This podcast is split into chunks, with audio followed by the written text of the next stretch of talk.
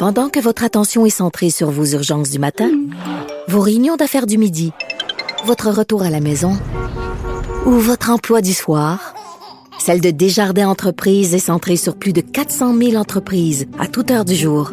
Grâce à notre connaissance des secteurs d'activité et à notre accompagnement spécialisé, nous aidons les entrepreneurs à relever chaque défi pour qu'ils puissent rester centrés sur ce qui compte, le développement de leur entreprise. Ici Ricardo. Et Émilie, marchand d'IGA. On a envie de vous inspirer à bien manger. À moins de 5 la portion. Suffit de repérer les produits valeurs sûres et de les cuisiner avec une de nos recettes. Les valeurs sûres, c'est bien pensé, hein? Bien sûr! Détails sur IGA.net.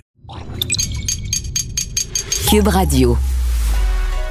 Il manie l'idée, la réflexion, la persuasion, le silence. Mario Dumont.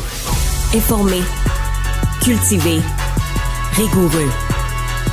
Il n'est jamais à court d'arguments. Mario Dumont.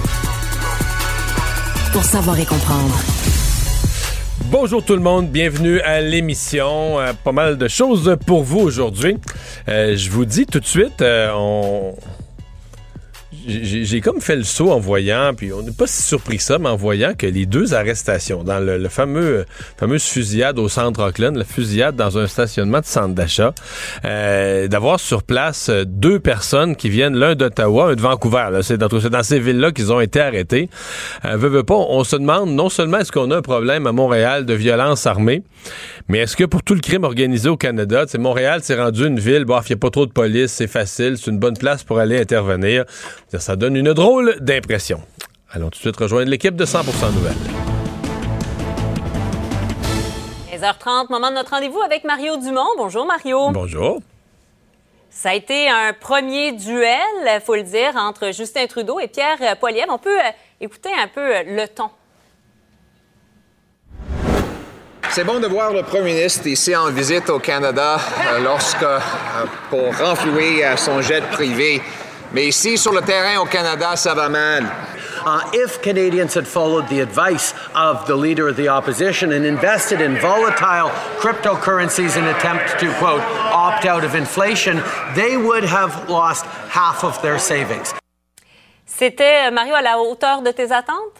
Ouais, mais on, a, on, a, montré les deux moments où il se piquait le plus, là, parce que c'est un échange quand même de 4, 4 ou 5 questions. Euh, bon, euh, Justin Trudeau qui était très absent du pays. D'ailleurs, Yves-François Blanchette a été encore plus drôle que M. Euh, que monsieur Poiliev sur la question des absences de Justin Trudeau. Et euh, bon, Justin Trudeau qui pique sur les crypto-monnaies. Mais si on prend l'échange dans son ensemble, là, bon, c'est normal que ça se pique un peu, mais je, ne mm. pense pas que c'était la prise de bec là, à laquelle on pouvait s'attendre de la foire d'empoigne avec des insultes. Euh, mhm. On était quand même sur le fond. Euh, moi, puis, la période des questions après, j'ai trouvé que d'une certaine façon, Pierre Poilievre amenait dans son caucus, amenait une espèce de, cohérence. Veut, veut pas l'arrivée d'un chef sur le message, le message économique, le message sur les, euh, les taxes qui pèsent sur, sur les citoyens du Canada à la, dans un contexte d'inflation. Bon, les réponses de Justin Trudeau, évidemment, M. Trudeau lui vient de présenter un plan dans quelques points pour remettre de l'argent aux Canadiens. Donc, euh, un peu lui défier les conservateurs. Est-ce que vous allez voter pour notre plan ou vous allez voter contre?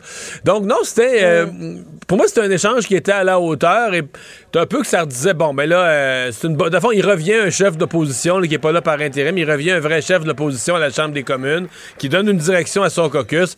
Je pense que ça va rehausser le niveau des, des débats. L'un et l'autre, hein. Euh, Pierre Poilievre est un excellent débatteur. Justin Trudeau est mhm. inégal.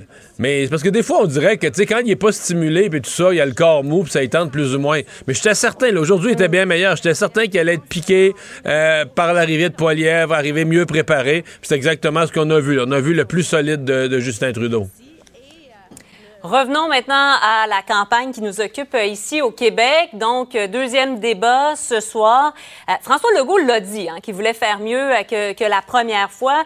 son défi, c'est quoi, Mario? Un peu de ne pas piler sur les pleurs de bananes qu'il pourrait lui-même mettre devant, devant son passage? Oui, moi je dirais deux défis. Le, premier défi, c'est un défi d'aisance. De, Plusieurs ont nommé ça comme montrer que tu as le goût d'être là, mais un peu souriant, détendu. Puis de l'autre côté, euh, je veux dire, hein, il, faisait comme une moue avec son visage. Ouais, mais il ne doit pas. C'est-à-dire que il sait qu'il va être attaqué, mais ça donne rien de le dire et de le redire. C'est le premier ministre. C'est le, prix à mm. payer pour avoir le, pour détenir le pouvoir. Mais euh, il doit rester un peu au-dessus de ça. Là, bon, les autres partis attaquent puis tout ça. Et euh, mettons, sur une, mettons qu'il y, a une réponse dont on lui donne 30 secondes pour répondre à une attaque. Il ne doit pas utiliser les 30 secondes pour répliquer à l'attaque. Il doit en utiliser 10 ou 15 pour répliquer à l'attaque, répondre, notre gouvernement a fait ceci, cela, l'a bien fait mais il doit se garder du temps pour dire, mais dans la même matière, puisqu'il est question d'environnement, puisqu'il est question de santé, et là, relancer, lui, se projeter dans les quatre prochaines années. C'est sûr qu'il peut pas attendre que Gabriel Nadeau-Dubois ou Éric Duhem lui déroulent le tapis rouge pour parler de ces quatre prochaines années. Eux, ils vont toujours le ramener dans ce qui n'a pas marché dans les quatre dernières. C'est une mm, évidence. Mais ça, c'est son rôle. C'est à lui de rebondir, de prendre le sujet, répliquer. C'est ça, il faut que tu répliques. Là. Tu peux pas laisser, tu as toutes sortes d'attaques. Euh, tu peux pas, laisser, peux pas laisser passer, il faut que tu répliques. Mais tu peux pas tu peux pas te laisser entraîner à n'être que dans le négatif de te défendre.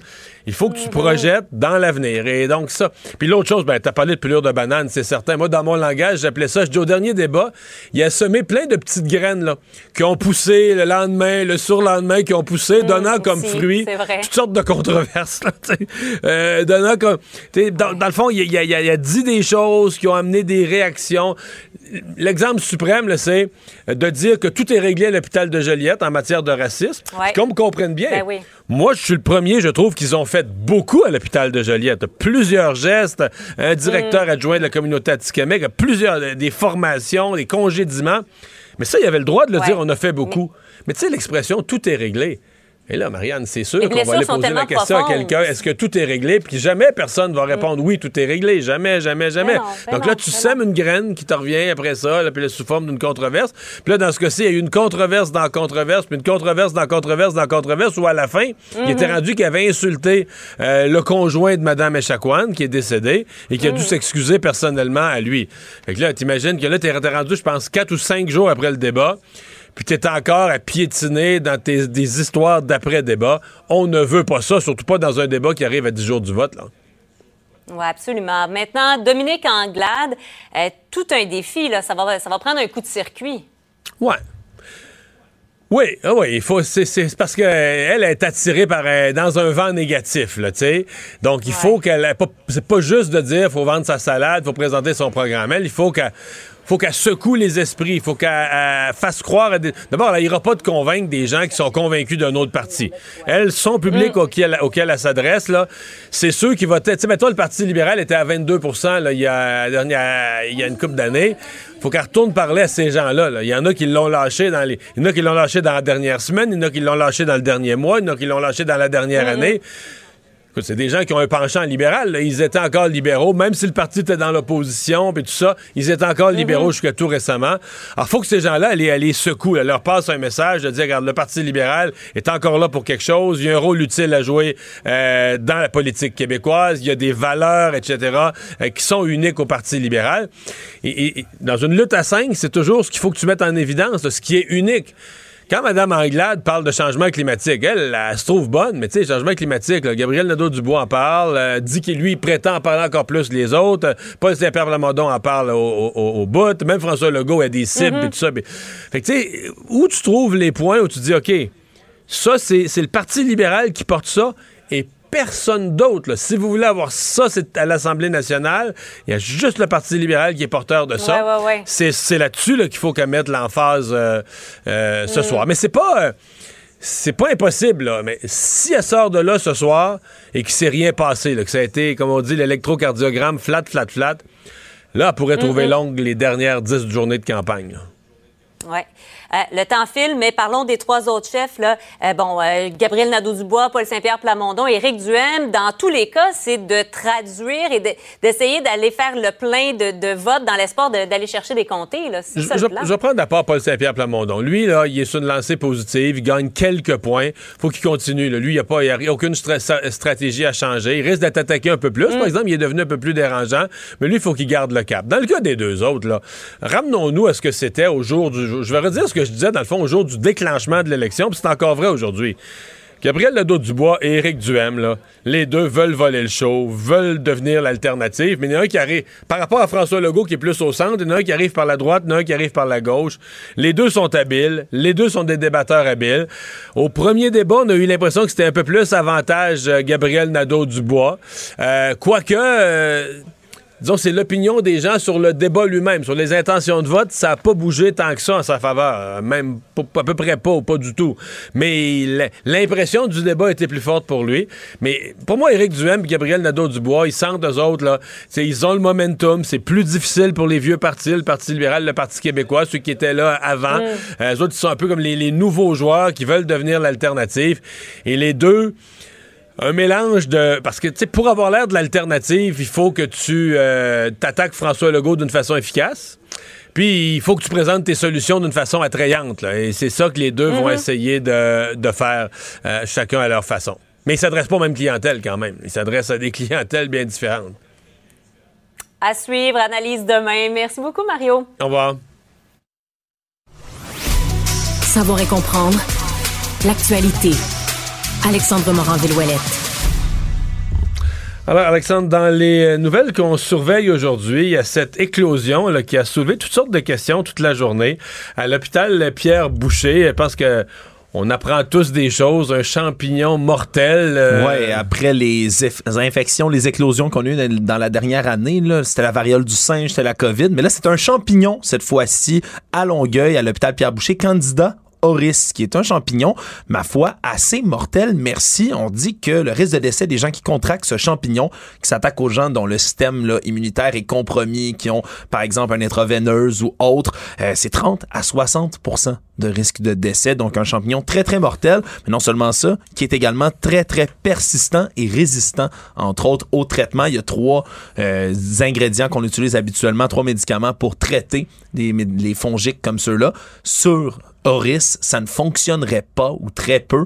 Donc, on s'inquiète. Là, il y a déjà deux patients confirmés d'avoir contracté cette euh, nouvelle infection de champignons. On les a retrouvés sous les aisselles d'un homme de 65 ans, entre autres. Mais pas de décès au Québec à ce jour. Il n'y a pas de décès au Québec à ce jour. La, crainte, c'est vraiment parce que réglons une chose pour les, gens, c'est pas quelque chose que tu attrapes au centre d'achat ou euh, au restaurant. Non, non, on n'est pas à la COVID. C'est un peu l'équivalent. En fait, c'est pas l'équivalent parce que c'est un champignon et non pas une bactérie ou un virus, mais c'est un peu comme l'équivalent du C difficile. C'est quelque chose que tu attrapes vraiment à l'hôpital. Oui, ça, ça pullule dans le milieu hospitalier, justement, chez les gens qui sont, ben, comme je le dis, un système immunitaire qui est déficient, ou encore qui sont sur le point d'avoir une opération, qui ont une plaie ouverte, qui ont, entre autres, ben, un intraveineuse, comme je l'ai dit un peu plus tôt. C'est vraiment des cas qui sont propices à ce qu'on puisse contracter ce champignon. Et ce matin, je parlais au docteur Carl Weiss, microbiologiste, infectiologue, et sur la question du taux de mortalité, il disait il faut faut inclure ça dans la donnée. Là. Je veux dire, il n'y a personne, il a pas un jeune sportif en forme qui attrape ça au gymnase. Tu comprends? Non, c'est ça. Tu attrapes ça à l'hôpital. Généralement, les gens qui attrapent ça à l'hôpital, comme tu viens de dire, des gens qui ont une intraveineuse, donc des gens plus mal en point. Donc, tu t'attends, des gens qui passent des plus longs séjours à l'hôpital. Donc, en partant, la maladie s'attrapant à l'hôpital dans ces conditions-là, mais à risque, est à risque de toucher des personnes plus fragiles, des personnes dont le système immunitaire euh, est, déjà fragilisé. Donc, c'est certain que ça vient jouer sur le taux de mortalité, mais quand même, c'est un, un virus qui est véritablement, euh, qui est véritablement sévère. Euh, il y a quand même une curiosité dans la journée d'aujourd'hui, c'est que la c'est l'attitude de la santé publique. Oui. Les gens, bon, les médecins, là, microbiologistes, infectiologues ont accepté de donner des entrevues dans tous les médias, d'expliquer scientifiquement qu'est-ce que c'est que ce bébête-là. On, vient bien la découvrir. Euh, les gens de l'hôpital, Pierre Boucher, il y a des porte-paroles, il y a des gens qui ont expliqué comment ils avaient vécu ça, comment ils avaient isolé les cas, comment ils s'étaient assurés qu'il n'y a pas de propagation. D'ailleurs, ils sont assez optimistes qu'il n'y ait pas de... que, ça, ça, ça, soit pas un gros problème répandu. Mais la nouvelle, on comprend qu'elle est sortie parce que la santé publique s'en est mêlée. Elle est sortie par la santé publique, qui est rarement étanche, là, qui finit tout, tout ce qui est à la santé publique finit par couler. Oui. Mais là, eux ne parlent pas. Il n'y a, pas de représentant officiel du système. C'est-à-dire qu'eux autres, ils se comportent comme si, ah ben nous, on avait prévu, mettons, avertir le public dans 10 jours. Fait qu'on fait, qu'on fait semblant que c'est pas sorti. Excuse-moi, une fois que c'est sorti dans un média, que tous les autres médias en sont informés là, et reprennent la nouvelle. Vous devez de réagir. Ben oui, c'est partout, là. Tu peux pas faire ça, tu peux pas. Ben, nous, euh, nous, on avait prévu le sortir le 27 euh, septembre, qu'on va réagir le 27 septembre. Mais non. La nouvelle est partout, la population de tout le Québec en discute. Pourquoi notre santé publique est pas, est pas disponible? Je sais pas, ça m'a pas trop, trop impressionné euh, aujourd'hui. Sinon, On a euh, des nouvelles de cette euh, de cette jeune femme accusée dans le, le dossier de la rage au volant à Laval. Ouais, une semaine, jour pour jour après l'incident plutôt là qui a causé la mort de cet homme de 53 ans, Alexandra Gagné-Fauché était de retour en cours cet après-midi. Elle négocie déjà un plan de sortie, donc de remise en liberté. Son avocate qui a eu des discussions avec la couronne relativement à ces conditions de remise en liberté. Et là, la question qui va se poser, c'est va-t-on la remettre en, li- en liberté, considérant que la police a dû la chercher pas moins de cinq jours, là? cinq jours de cavale après qu'elle ait vraisemblablement euh, Mais là, là, ce qu'on sait, donc, c'est que la, la- avant même l'audience sur remise en liberté, elle essayait, dans le fond, elle essayait de négocier un deal avec la couronne ou essayait de. de, de Ouais, elle était de retour en cours, donc euh, aujourd'hui. Puis je rappelle, c'est des accusations d'homicide involontaire coupable, conduite dangereuse causant la mort et délit de fuite mortel auquel elle a plaidé non coupable, donc euh, mardi. C'est quand même, euh, disons, les chances, on en a parlé déjà au départ, avant qu'elle se fasse attraper, on s'en parlait, Mario. Les chances étaient minces qu'elle puisse s'en tirer, mais là, par la suite, de, Ben, de si elle voulait être non admissible, coupable- je sais pas, elle va peut-être l'obtenir. C'est tellement facile au Québec, au Canada, les, les- les- La remise en temps, liberté, la ouais. remise en liberté. Mais si elle voulait augmenter ses chances de remise en liberté, une des premières choses à faire, c'était de se rendre elle-même à la police. De Pas de mon- fuir pendant cinq jours. Mais non, de montrer qu'elle est prête à collaborer avec la justice, parce que c'est une des premières choses qu'on va lui demander. Êtes-vous prête à collaborer avec la justice? Donc, on va vous fixer une date, par exemple, d'audience, le, le- le- je sais pas, mais le 8 novembre prochain. Ouais, Comment parce- on peut. Parce qu'une des choses pour la remise en liberté, c'est d'être bien certain, sans ambiguïté, sans crainte, qu'à la date, là, elle va se présenter. Ouais. Bon, elle va pas fuir la justice. Puis elle, elle va répondre Non, non, non, moi, je suis pas le genre de personne à, suivre à fuir la justice.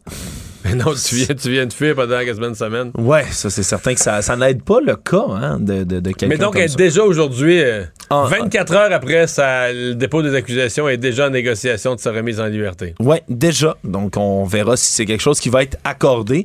Surtout que, comme on vient de le dire, ben, il, y a- il pourrait y avoir là, des risques de récidive là, démontrés auprès de la couronne après sa, sa cavale comme ça de cinq jours. Euh, sur l'arme nucléaire, il s'est passé quelque chose d'assez spécial à la télévision russe. Hein? Ouais, il se passe toujours des choses spéciales, dirait-on, à la télévision russe, parce que, on, on va le rappeler, il n'y a pas vraiment de médias en ce moment qui peut agir et opérer en En Russie fait, sans le peu être- de journalisme indépendant qui se faisait, là, il a sauté dans, dans les deux premières semaines de la guerre. Ouais, ils sont embarqués dans les premiers avions, dans les Ouais. premiers trains pour sortir de Russie, puis se sont dépêchés. Donc maintenant, là, c'est la télévision d'État russe qui prime toujours, du- de laquelle on voit la plupart des images. Mais là, même moment où Vladimir Poutine durcit le ton, fait des menaces nucléaires à la télévision, ben, il y a un membre du Parlement et la présentatrice de l'émission qui ont eu une discussion, Andrei Gouroulinov, qui était avec Madame Olga Skabayeva, qui, elle, on la voit souvent, c'est celle qui est décrite, là, son surnom, la poupée de fer de la télé de Poutine. C'est cette présentatrice aux cheveux bruns, une couette toujours bien montée, qu'on voit très souvent dans les images qui parviennent de la télévision d'État russe, eh bien, eux ont une discussion, euh, alors que l'homme du Parlement a dit que l'utilisation de l'arme nucléaire en Ukraine, ben, c'est pas quelque chose qui devrait être fait parce qu'ils veulent, eux, habiter en Ukraine éventuellement, veulent prendre possession de ce territoire-là. Mais il a dit, par contre, Donc, si on détruit le territoire, on, il sera plus le fun à habiter. là. Ouais, c'est pas euh, fun, je pense que c'est le bon terme, là, quand on lance une bombe nucléaire sur un territoire, c'est peu habitable, mais lui a suggéré d'autres cibles. Mario, il en a suggéré d'autres. Il s'est mis tout d'abord à parler de l'Allemagne, hein, de la base de Ramstein, entre autres, une base américaine qui est située en Allemagne. Puis, tout de suite, a dit, mais pourquoi pas la Grande-Bretagne, qui est la source de tous les mots. C'est ce qu'il a utilisé comme terme. Ce à quoi la présentatrice a répondu, oui, nous aurions dû le faire pendant les funérailles d'Élisabeth II. Toutes Donc, les personnes... lancer une bombe nucléaire sur Londres pendant les funérailles d'Élisabeth II. C'est sûr qu'il est un peu tard pour le faire Ouais, non, maintenant, mais... mais- de tenir des propos comme ça, même à la télévision d'État russe, où il y a souvent des choses scandaleuses qui sont prononcées d'un niveau géopolitique, disons que c'est quand même une nouvelle frontière qui est, qui est- qui est- qui est franchie, surtout que quand on parle des funérailles d'Élisabeth II, il y avait des représentants de combien de pays qui étaient là? Il y avait des, des dirigeants, Mais des pas de la dirigeants. Russie. Non, ils n'ont pas été Il n'a invités. pas été invité. C'est certain Eh que ça donne le goût dans ce temps-là de se venger un tout petit peu, de ne pas avoir été invité aux funérailles. Pour savoir ce qu'il y a à comprendre, Mario Dumont. Économie, finance, affaires, entrepreneuriat. Francis Gosselin. Bonjour, Francis. Salut Mario, comment vas-tu? Ça va bien. La société mère de Facebook, euh, qui vient d'être condamnée à payer 175 millions en amende. Oui, effectivement. C'est un procès qui s'est déroulé très rapidement. Ça fait moins d'une semaine que le procès s'est ouvert à Austin, au Texas. Euh, Facebook, là, donc Meta, là, la société mère, est condamnée à payer donc cette somme qui est quand même importante pour avoir euh, un peu volé, si tu veux, de la propriété intellectuelle euh, à une entreprise qui se spécialisait dans ce qu'on appelle le live. L'entreprise Voxer avait commencé des négociations avec Facebook pour collaborer. Facebook aurait mis un terme à la relation et ensuite aurait comme essentiellement copié-collé la solution de l'entreprise. Donc, essentiellement, Voxer fait valoir que c'est sa propriété intellectuelle, ses brevets, et le, la juge là, donc Dawson lui a donné raison. Hmm. Et donc, doivent verser 175 millions à l'autre entreprise? Ben oui, effectivement. Puis là, je sais, je fouillais un petit peu l'affaire. Il semble que Facebook, c'est pas la première fois qu'ils adoptent un comportement comme celui-là. Ils, euh, ils entrent en relation avec des plus petites startups. Euh, ils, examinent un petit peu comment la technologie est faite. Puis essentiellement, ils, ils pigent les bons morceaux, là, puis ils font euh, des copier-coller. c'est sûr que pour une entreprise comme Voxer, là, je pense que Facebook qu'ils allaient pas donner suite à une poursuite comme celle-là ou pas euh, chercher à les poursuivre parce que c'est comme euh, David contre Goliath. Euh, en plus, Facebook aurait révoqué l'accès à Voxer de plein d'éléments de la plateforme de Facebook. Donc, c'est vraiment le Facebook qui se comporte un peu comme un, un, prédateur dans cette situation-là.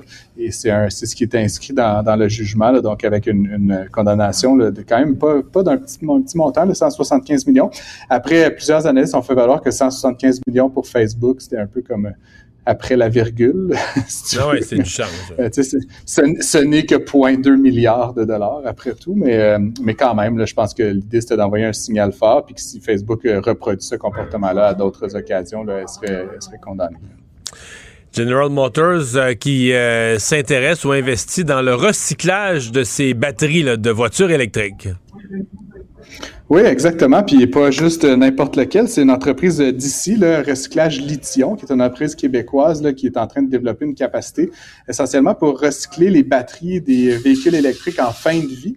Donc, l'idée, là, ça serait de donner euh, à des manufacturiers comme General Motors un espoir de récupérer, lorsque les véhicules sont envoyés à la case, les batteries des véhicules, de les remettre à neuf, si tu veux, puis de les remettre dans des nouveaux véhicules.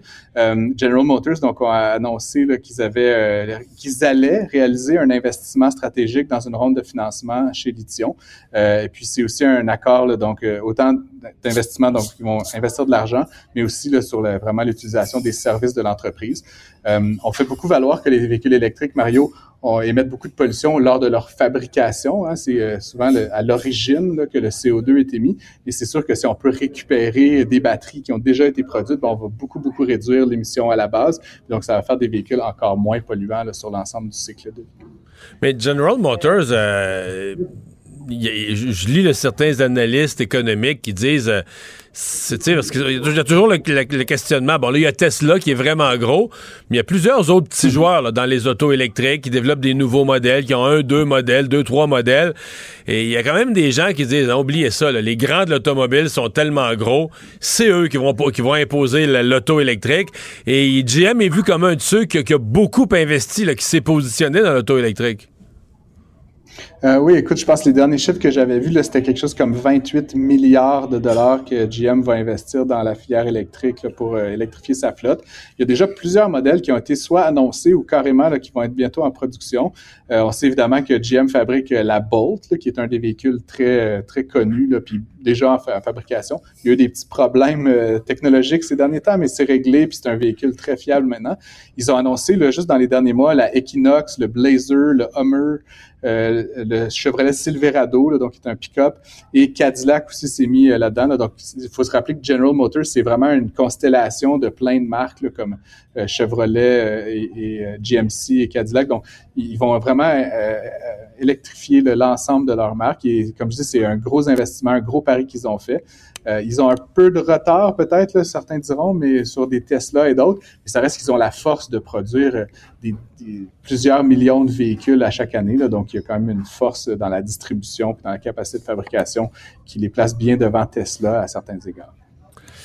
Le salaire euh, des, les salaires des Québécois qui vont augmenter. En fait, C'est un, des effets de l'inflation. C'est pour ça qu'on dit que les retraités sont les grands perdants quand il y a de l'inflation, parce qu'eux, euh, ils n'ont pas d'augmentation de leur salaire. Là. Ils vivent sur des revenus gagnés dans le passé, puis ils sont frappés par l'inflation, ils se font gruger directement. On dit les salariés, généralement, ben, quand il y a de l'inflation, ils finissent par se rattraper par des, des hausses de salaire, et c'est ce qu'on attend au Québec. Effectivement, donc c'est un rapport de l'Ordre des conseillers en ressources humaines agréés du Québec, le CRHA, comme on entend souvent parler, euh, qui a révélé que selon euh, les employeurs du Québec qui ont été sondés par l'organisme, euh, l'augmentation salariale qui aura moyenne, qu'il y aura dans, dans, la plupart des secteurs, serait supérieure à 4 pour la prochaine année. donc c'est, comme tu dis, un effet de rattrapage par rapport à l'inflation. L'inflation qui se situe là, autour de 7-8 actuellement. Donc ça correspond à une décroissance du pouvoir d'achat, mais il y a un effet de rattrapage là, qui est en train de se mettre en place dans l'économie en général. Euh, c'est la, hausse euh, salariale la plus élevée depuis 2008. Tu te rappelleras la crise économique qu'on avait eu lieu, euh, qui avait lieu à ce moment-là. et c'est selon la, présidente de, l'ordre, surtout la pénurie de main d'œuvre qui explique cette augmentation-là de la rémunération des travailleurs au Québec. Le, sans surprise, là, le secteur des TI, du web et tout ça, c'est vraiment le secteur le, grand gagnant là, où on risque de voir une augmentation encore plus forte. Euh, mais pour l'ensemble des, salariés, c'est quand même une progression salariale assez intéressante qui s'en vient dans les prochains mois. Francis, merci beaucoup. Je t'en prie, Mario. Bonne journée. Il ne mord pas à l'hameçon des fausses nouvelles. Mario Dumont a de vraies bonnes sources.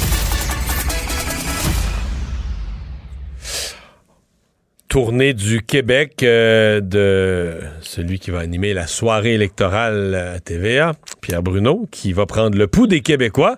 Euh, on lui avait déjà parlé en direct de Québec. Et là, aujourd'hui, Pierre, euh, tu es à Saguenay. À Saguenay. Écoute, je viens d'entendre ce qu'on dit là, pour les augmentations de salaire télé, web. J'ai-tu pris la retraite trop vite? je sais pas, hein, peut-être. Peut-être, peut-être. Euh, alors, est-ce que les gens de Saguenay suivent de près la campagne électorale? Est-ce qu'ils sont prêts à voter? Est-ce que leur idée se fait progressivement?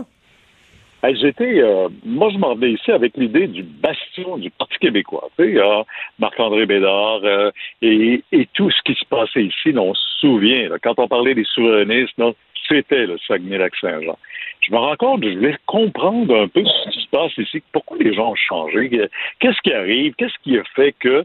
Puis je me suis rendu compte qu'il y a beaucoup de gens qui m'ont dit Ah, on est encore souverainiste, mais euh, on passe notre tour maintenant. C'est aux jeunes à prendre cette décision-là. C'est comme s'il y avait une fatigue là-dessus et que les gens se sont dit ben au moins le nationalisme, il y a quelque chose de fort là aussi. Alors, euh, ben c'est un peu ce que j'ai senti. Mais pour les jeunes, c'est encore ici aussi l'environnement. Bien qu'on me dise que je pensais que GML, je viens d'entendre parler beaucoup. On dit non, c'est pas une préoccupation vraiment, mais tu sais, c'est l'ensemble d'environnement sur la planète. J'ai trouvé ça. Euh, je suis même allé, euh, Mario, aujourd'hui, à, l'ATM, euh, Art et technique des médias. Et ça a été une rencontre tout à fait extraordinaire avec des étudiants. Je les sens allumés là-dessus aussi, mais je sens que leurs préoccupations sont à un milieu de ce qu'on avait comme quand j'étais jeune, quand j'étais ado. Comme ben, en partant, ben, je peux parler pour moi, là. Quand j'étais jeune, moi, là, c'était les débuts des années 80, puis tout ça. C'est ça. L'emploi chez les jeunes, c'est pas compliqué, il n'y en avait pas sais, des jeunes, mettons un jeune finissait avec un bac à l'université, travaillait dans son domaine, c'était impensable. Tu prenais la job qu'il avait, le monde finissait avec un bac qui travaillait au restaurant ou au magasin de chaussures. C'était un marché de l'emploi. Le chômage chez les jeunes devait être aux alentours de 13, 14, 15% Alors là, on est là-dessus euh, pour les jeunes. Là. Quand même, tu vas leur parler, va dans un cégep ou dans une université, pour faire leur un discours sur l'emploi. Ils vont te regarder comme un extraterrestre de l'emploi. Je veux dire, donne ton CV, tu vas en avoir un emploi. Tout le monde, tout le monde te veut. Là. Fait que, euh, tu sais... Ah non, non, c'est un autre monde. Puis, quand tu parles de ça, les années 80, on venait de vivre à, peu près là aussi les coupes de salaire dans la fonction publique, tu te rappelles, 20 Alors, tu sais, tout le monde avait comme peur de, de, perdre sa job, de perdre son emploi. Aujourd'hui, on, est ailleurs, mais il y a d'autres préoccupations. Et, j'ai un ami qui, qui est dans la restauration, justement, qui disait autrefois, là, tu sais, je faisais l'horaire pour tous mes employés, puis je leur donnais leur horaire pour la semaine. Aujourd'hui, je leur donne une feuille blanche cochez les cases où vous voulez rentrer. Je bâtis l'horaire en fonction de ça. Tu sais, on est complètement ailleurs. Ça, c'est une préoccupation. L'environnement, ici, le logement aussi, quoique j'ai senti que c'était moins présent, cette préoccupation-là, mais j'ai senti les gens très allumés, très intéressés par la campagne.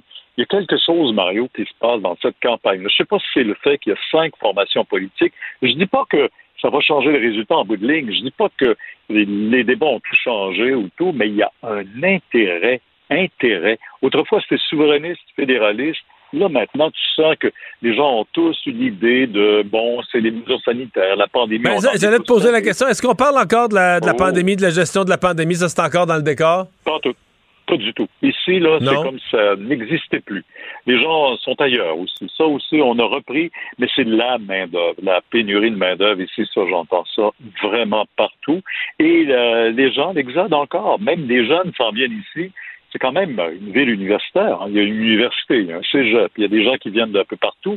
Mais ces jeunes-là, une fois qu'ils ont complété leur cours pour plusieurs, s'en vont retournent vers Québec, Montréal, vers d'autres grandes régions et délaissent un peu la région aussi. Alors, c'est, c'est, il y a tout un dilemme, mais euh, c'est, c'est intéressant quand même. J'ai, j'ai adoré ma journée aujourd'hui. Ça a commencé très tôt ce matin, mais cette rencontre-là avec les étudiants, c'est tellement stimulant, tellement, tellement beau de les voir rêver comme on a rêvé quand on était jeune. Euh, souvent, on pense que les jeunes sont blasés ou quoi que ce soit, mais non, mais non, ils sont allumés, euh, ils rêvent de choses. Euh, Aujourd'hui, j'avais l'impression que c'est un changement de saison qui, pour plusieurs, là, ils, ils avaient besoin d'être restimulés, puis euh, c'était extraordinaire. Tu me parles du problème des jeunes qui quittent la région. C'est pas ça m'a rappelé euh, un, un candidat de la DQ, jadis, je remonte 24 années en arrière, qui était vif d'esprit, puis c'était à l'époque où on allait construire l'autoroute, puis le candidat adverse avait dit, le candidat du côté du pouvoir avait dit, nous, on participe, là, on fait du travail pour construire l'autoroute, puis tout ça. Puis il avait dit, mais de toute façon, votre Oui, autoroute, si vous, si vous développez pas l'économie de notre région, ça va être trois voies pour sortir, puis une voie pour rentrer. J'avais trouvé que c'était une brillante... tu peux pas répliquer grand-chose, l'autoroute, tout le monde est pour ça, j'avais trouvé que c'était une brillante réplique pour re- retourner oui, la ah balle. oui, les, euh, les, les- les gens euh, d'une région comme celle-là, parce qu'on se demandait, est-ce que le taux de participation pourrait être bas, euh, compte tenu que, bon, les sondages mettent un parti très en avance, puis tout ça. Euh, c'est pas, c'est pas ce que tu sens sur le terrain? Les gens sont, sont allumés, intéressés, ont l'intention d'aller voter? Je ne sais pas. Ben, ben, pour plusieurs, je leur ai demandé. La, la majorité me dit oui, on va aller voter, c'est important, c'est notre devoir de citoyen, puis on a la chance de s'exprimer. Même les jeunes, euh, j'ai senti chez les jeunes beaucoup d'intérêt pour euh, cette élection-ci. Euh, mais tant mieux. On, on l'a vu, Mario, avec les codes d'écoute du face-à-face. Il y a un autre débat ce soir. Je, je regardais les thèmes parce qu'Éric Duhem a envoyé ça là, Ben sur oui. Twitter. Tous Sa- les sa petite feuille, là. C'est- exactement ce qu'on a fait la semaine dernière. Alors, on, ben, on peut pas. On vit sur la même planète, dans la même province, avec les mêmes préoccupations pour tous les citoyens. Alors, les gens sont prêts à, à écouter, à débattre et surtout se faire une idée forgée. Mais j'ai, c'est fou, hein. J'ai l'impression que leur idée est déjà faite ici. Les Ah gens oui. savent pour Il qui ils reste vont moins d'indécis. mais là, je pense que la retraite de, de Sylvain Gaudreau, euh, ben, je veux pas être euh, un prophète de malheur, là, je, ah, mais entendre des gens, c'est que la CAQ qui visait, euh, qui en a eu 4 sur 5 à la dernière, vise 5 sur 5 ce fois-ci. Je sais pas si ça va se produire, mais on va voir ça lundi dans deux semaines. Le- le- Donc là, Mario, Que- question, euh, question sur ce soir. Est-ce que Pierre Bruno est un bon téléspectateur lorsque c'est pas lui qui anime?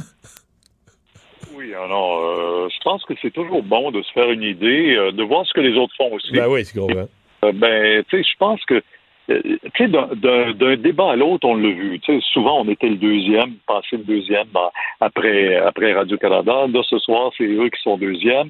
Euh, mais le premier débat et ou le deuxième débat, ben, ça met la... la, la- on- écoute, on parle encore ces jours-ci des, des sujets dont on a abordé ou des erreurs Ben, c'est chef ça. Sachakwan, il s'en est excusé encore avant hier. Bon, ben, on voit que ces sujets-là reviennent encore dans l'actualité, l'immigration, c'est tous les mêmes thèmes.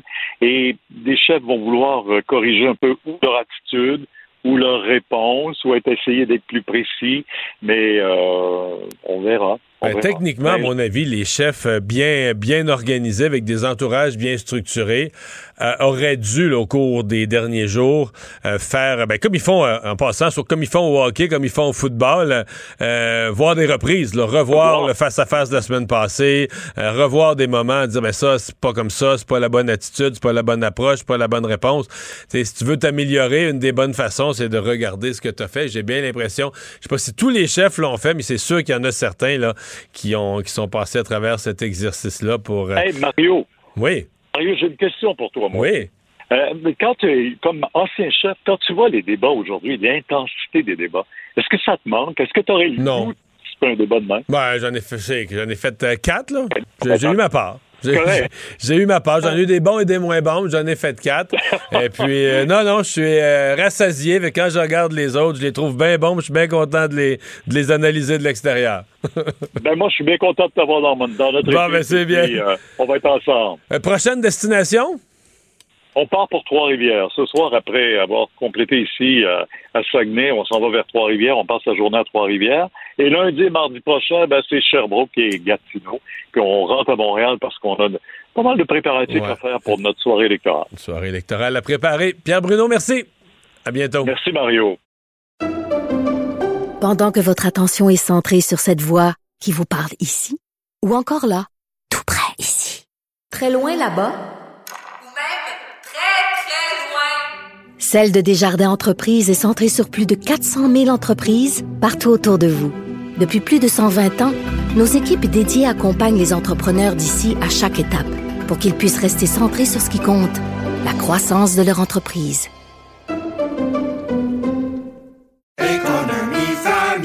Ici Ricardo. Et Émilie, marchand d'IGA. On a envie de vous inspirer à bien manger. À moins de 5 la portion. Suffit de repérer les produits valeurs sûres et de les cuisiner avec une de nos recettes. Les valeurs sûres, c'est bien pensé, hein? Bien sûr! Détails sur IGA.net. Vous vous demandez si les plantes ressentent de la douleur? Ou encore, comment est-ce que les daltoniens voient le monde?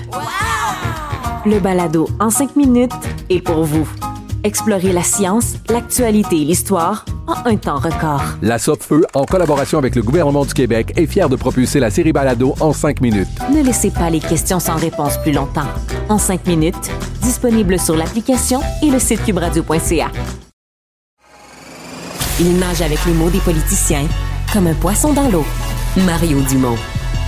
Pour savoir et comprendre. Cube Radio.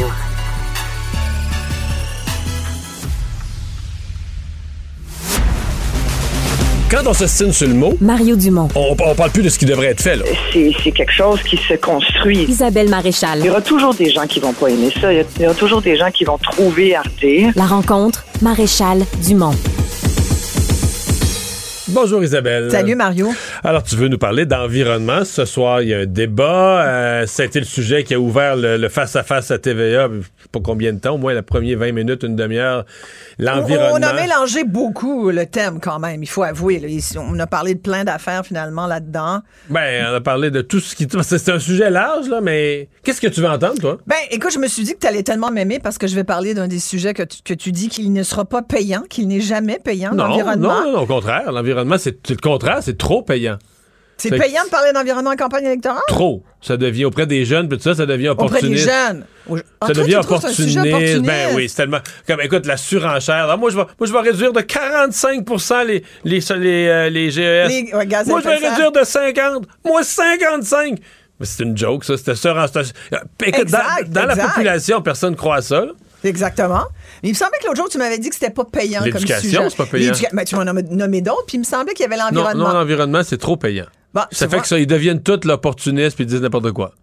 Ouais, ben Alors qu'il y a des je- choses à dire. Là, tu, tu aurais dû signer cette lettre qui a été euh, publiée aujourd'hui euh, dans la presse et, euh, et, et- et c'est mon lien aussi avec ce débat qui va avoir lieu ce soir, où le premier segment, effectivement, va être sur l'environnement. J'espère que là, on va vraiment aller au-delà de cette bataille de cotes que tu viens de décrire sur les, les, les cibles. Et cette lettre à laquelle je fais référence et que j'ai trouvé très intéressante, j'ai même appelé des gens là, qui l'ont signée, des signataires. C'est une lettre de, euh, de plusieurs une cinquantaine de chefs d'entreprise, euh, hommes et femmes, euh, gens d'affaires.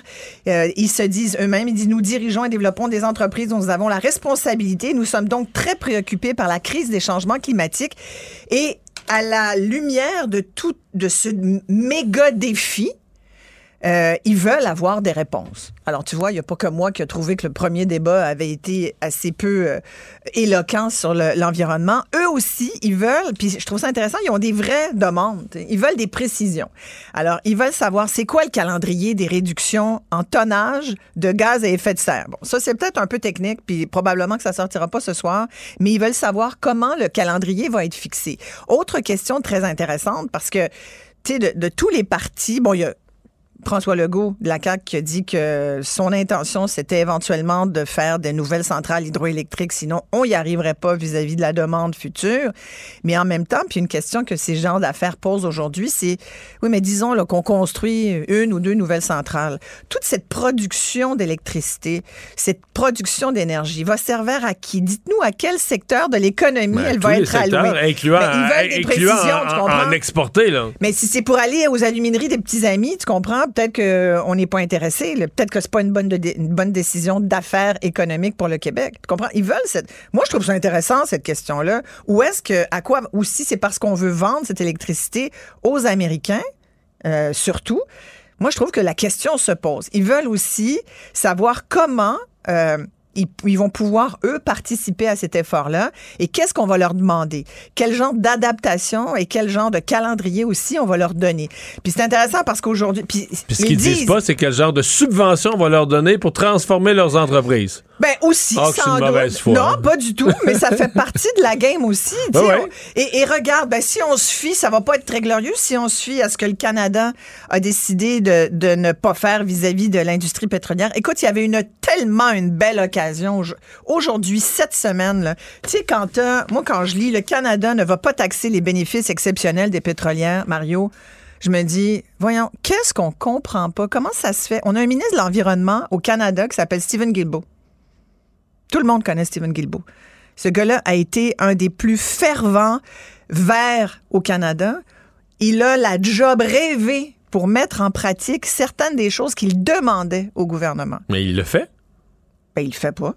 Ben oui, il le fait. Ben, dis-moi, donne- donne-moi un exemple. Mais il y a une taxe carbone au Canada, il y a un plan carbone. Ils ont, ils ont implanté Mais une c'est pas série lui de qui a mesures. inventé la, la taxe carbone Non, mais au il Canada. ils, sont donné La bourse des du carbone, il y a bien des gens qui disent d'ailleurs que c'est juste une occasion de plus, euh, un, un outil de plus pour que les grands pollueurs s'achètent des droits de polluer. Il y a ça aussi. Tu sais, la- comment ça marche, la bourse du carbone? Oui, mais ils payent le droit de polluer, mais avec cet argent-là, on dépollue ailleurs.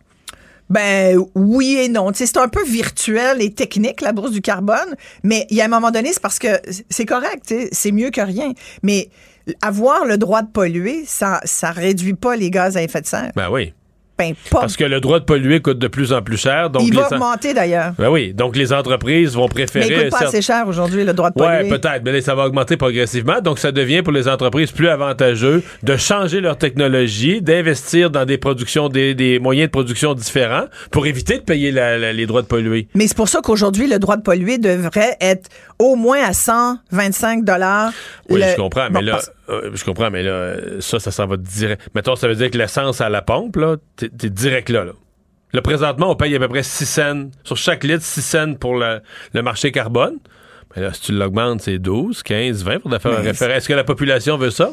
Parce que c'est ça le mais problème là- de mais l'environnement. non, mais c'est pour ça que je te dis, regarde, les, les partis politiques, je te si les disais, partis là. politiques nous disent la vérité, là, tout ce qu'il faudrait changer dans nos vies, d'arrêter de voyager, de plus avoir d'auto, mais ils sont sûrs de perdre. C'est pour ça que Gabriel Nadeau. non, mais revenons, revenons à Stephen Guilbeault qui a Oui. raté son occasion cette semaine de surtaxer les pétrolières qui font des bénéfices exceptionnels, pour ne pas dire Oui, outrageants. mais pour quelques des- mois.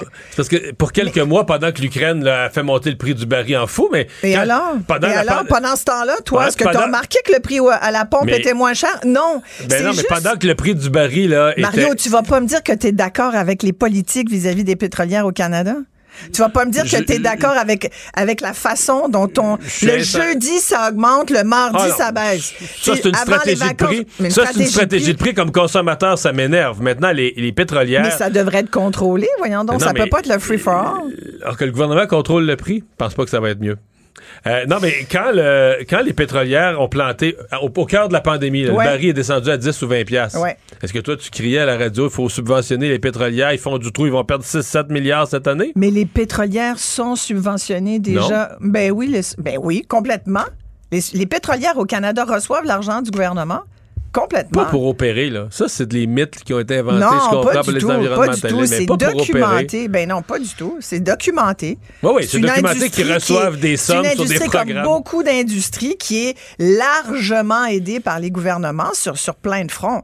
Moi, je pense qu'on devrait les taxer plus. Là-dessus, tu vas me dire, coudon. euh, Non, on pourrait. ben, on pourrait certains. Voyons donc. C'est parce qu'à un moment donné, regarde, c'est bizarre que ça. Tout le monde entend un, gars comme, comme euh, Gabriel Nadeau-Dubois proposer qu'on surtaxe la classe moyenne. Puis c'est bizarre. Bon, oui, ça fait un peu réagir, mais pas tant. On- moi, je dis, il faut surtaxer les pétrolières. Puis toi, tu dis, ben voyons donc, ça, ça se peut pas. Mais moi, je trouve que ça a bien plus Non. d'allure taxer les pétrolières que taxer le monde qui travaille Oui, de 9 h mais- le matin à 5 h du soir, puis qui a même qui a de la Non, misère c'est parce que à s'acheter une ça, maison on- dans sa propre on- municipalité. On, on dit ça, mon seul point, c'est qu'on dit ça dans une courte période de l'histoire où le prix du baril de pétrole a explosé. Là. Non, je des- pense que c'est un sujet qui est récurrent. On l'a dit beaucoup. Moi, je me souviens, Claude Béchard, à l'époque, feu Claude Béchard, avait fait cette proposition-là. Lui, il voulait taxer les pétrolières. Puis on y a- tout le monde riait de lui. Il voulait les compris, puis ça, il a essayé, Ben ouais. puis on avait raison de rire de lui. Finalement, pauvre Claude, ça n'a pas marché.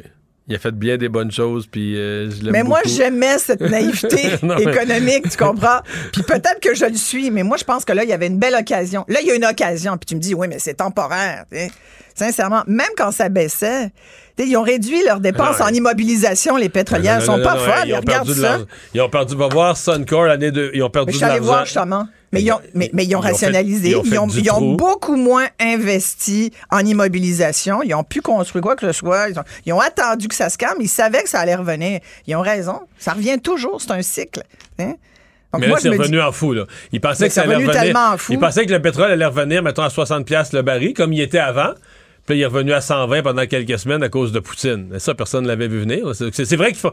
Je suis d'accord qu'à cause de cette période-là, ils font des profits complètement fous. là, pendant quelques mois. Ben, que- Alors, dans la, dans- là, on n'arrête pas de dire, ben, il faut surtaxer les riches. Puis on parle de gens qui font 100 000 dollars et plus, des citoyens ordinaires, mais on s'intéresse pas aux plus gros, un, pollueurs et euh, les, les vrais riches, là. Les vrais riches, ce sont Mais les pétrolières, c'est pas des pollueurs, c'est nous. Je veux dire, si on arrête, tout- si on, ben, si on arrête tous d'acheter du pétrole, les pétrolières, ils ferment, c'est tout, c'est fini. Mais ça, ça arrivera pas. C'est moi le pollueur, là. Je suis allé faire le plein en fin de semaine, là. Fait que c'est moi le pollueur. C'est pas, euh, pas Petro-Canada, c'est pas euh, SO, c'est pas euh, Shell. Ben là, c- là tu, tu m'amènes sur un terrain, je suis pas sûr que tu crois vraiment ce que tu viens de dire. Parce Ben, d'une certaine penses- façon. Ben à ce moment-là, c'est pas la faute du pimp, là, puis c'est pas la faute, c'est la Non, faute non, du non, gars qui, dire- prend les services Ben de, la là, travailleuse euh, du sexe. Puis tant qu'à ça, c'est pas la faute du gars qui, qui vend de la coke à ton enfant non, de mais je veux 14 dire, ans. C'est la faute à ton jeune qui en a sniffé. Isabelle, Voyons il- donc, il- la, la- on- on la les faute présente- est à on- la source. Oui, Puis c'est pas ben, tant la faute, parce que là où tu as raison, c'est qu'on en consomme tous. Mais, c'est un bénéfice. Ils nous fournissent un produit, un des plus essentiels, la source d'énergie du dernier Fait que toi, tu serais d'accord, par exemple, que prenons une autre industrie qui fait beaucoup d'argent, le pharmaceutique. Fait que tant qu'à ça, toi, tu dis que c'est le libre marché. Après tout, c'est eux, ils font de l'argent, c'est normal. Ben, moi, je suis capitaliste, mais je suis contre le capitalisme à outrance. Ça, là, on s'entendra jamais là-dessus parce que moi, je regarde. c'est- Oui, moi- faire de l'argent, mais abuser, faire de l'argent sur le dos du monde, et, et- et pour moi, c'est non, c'est inacceptable. Moi, je peux pas. Non, non. À un moment donné, c'est combien d'argent, de combien d'argent tu as besoin? Hmm. Mais, Même, même comme entreprise. Hmm. mais là, le, le grand mystère. Toi, tu penses pas que les pétrolières font trop d'argent? Je pense qu'ils font énormément d'argent. Mais cette année, j'avoue, c'est débile, mais c'est qui avait prévu ça? C'est parce que tu, les pétrolières travaillent dans un domaine où le prix du baril, ça fluctue comme débile. Fait qui avait prévu, mettons, au début de l'année, on est dans le conseil d'administration d'une pétrolière en janvier 2020. Qui se doute qu'une pandémie va faire que le baril va, le baril va se donner, va se vendre 4 piastres le baril dans deux mois? À l'inverse, qui pouvait se douter, ah ben, dans deux ans, on va se reprendre, Mario, il va, ça être à, fait il va être à 20 ans. 120. Ça fait 20 ans qu'on dit il faut renouveler nos façons euh, d'utiliser l'énergie. Il nous faut On renouveler nos, nos, le fait, on a inventé. énergies. Il faut Ouais, aller on vers a- les énergies propres. Ça fait 20 on a ans. développé donc, des éoliennes, on a inventé une nouvelle Ben, sorte d'auto, les autos électriques. Ouais, ouais. Euh, on le fait, mais on le fait peut-être pas à vitesse. Ben, les il autres le font plus vite que nous autres, faut le dire. Que tu regardes euh, au Québec, au Canada, vent en Europe sont pas mal plus En en, Europe, avance plus vite, que nous. aux États-Unis, moins vite. En Euh. parlant d'ailleurs de, de, de programmes pour amener les entreprises et les grandes corporations à réduire leur GES, l'Europe est un modèle qu'on devrait Mm. suivre. Il y a des vrais, vrais, vrais programmes. Les fonds d'investissement vert pullulent en Europe. Ici, ça commence tout juste. Et, et c'est bizarre parce que je trouve que les politiciens sont à peu près les seuls à ne pas reconnaître ça à la hauteur du défi. J'animais la semaine dernière euh, une- un congrès où il y avait des actuaires, des compagnies d'assurance. Et on a parlé pendant deux jours. C'était pas forcément le sujet. Le sujet, c'était comment innover, euh, comment se renouveler. Et finalement, c'est le dossier du changement climatique qui a pris le dessus de la discussion. Puis c'était des, puis je voyais, j'avais devant moi des, des gens qui étaient vraiment, tu sais, des gestionnaires de fonds de retraite. Ils étaient vraiment là inquiets et curieux de voir comment on allait y arriver. Et tu sais pourquoi? Les assureurs, c'est les premiers qui vont être touchés. C'est quoi? Hum? Les assureurs, pour... les assureurs risquent de provoquer plus de changements sur, le... sur la question des changements climatiques que les politiciens. Sans doute. Tu dis ça parce que. Non, je dis ça dans le sens que les autres vont forcer. Si eux voient le résultat du changement la journée, ils vont dire, puis ça, ça arrive, là, demande. Moi, On- mon on- assureur m'a même dit, là, pour mon chalet, on vous assure mieux, merci beaucoup. Écoute, j'ai quasiment pété ma coche. J'ai dit, voyons donc, ça fait 20 ans que je suis cliente chez vous. De quel... Comment ça, vous m'assurez plus? Mais parce qu'il dit, écoutez, dans votre coin, il y a eu trop d'inondations. Moi, je suis pas en zone inondée. Oui, mais c'est parce qu'à un moment donné. Et là, la théorie- là, en ce moment, je me suis fait dire, vous vous trouvez à payer pour tous les autres. Moi, j'ai pas fait de réclamation, jamais, là. Mais chaque année, écoute, cette année-là, j'ai eu 30 d'augmentation. Mais ça, ça- Peux-tu croire? Et ça, là, ce n'est que le début. Mais tu sais, il y a 30% des Québécois qui vivent en zone inondée. Je lisais ça cette semaine. 30% des Québécois vivent en zone inondée et ne le savent zone même inondable, pas. tu dire, des- des inondable, inondable, pardon. on a permis Oui, la construction, inondable, mais oui, où il y a oui. des risques éventuellement. Mais des fois, a déjà été inondée, mais ils s'en souviennent plus. tu sais. On est un peu dans le déni. Mais oui, puis les gens, ça, va- ah, ça, va nous, ça va nous frapper, c'est sûr. Mais tout, ce que je veux dire, c'est que l'industrie, les gens d'affaires, eux le savent. Mais je pense que les pétrolières, dans la catégorie, faisons la liste de tous ceux qui peuvent payer plus, parce qu'on nous a beaucoup dit ça. Là. Gabriel Nadeau-Dubois, arrête pas de nous le dire. tu peux payer plus, les gens peuvent payer plus. Moi, je suis pas sûr que le monde peut payer plus. Même je sais que le monde peut pas payer plus. La classe moyenne peut pas payer plus.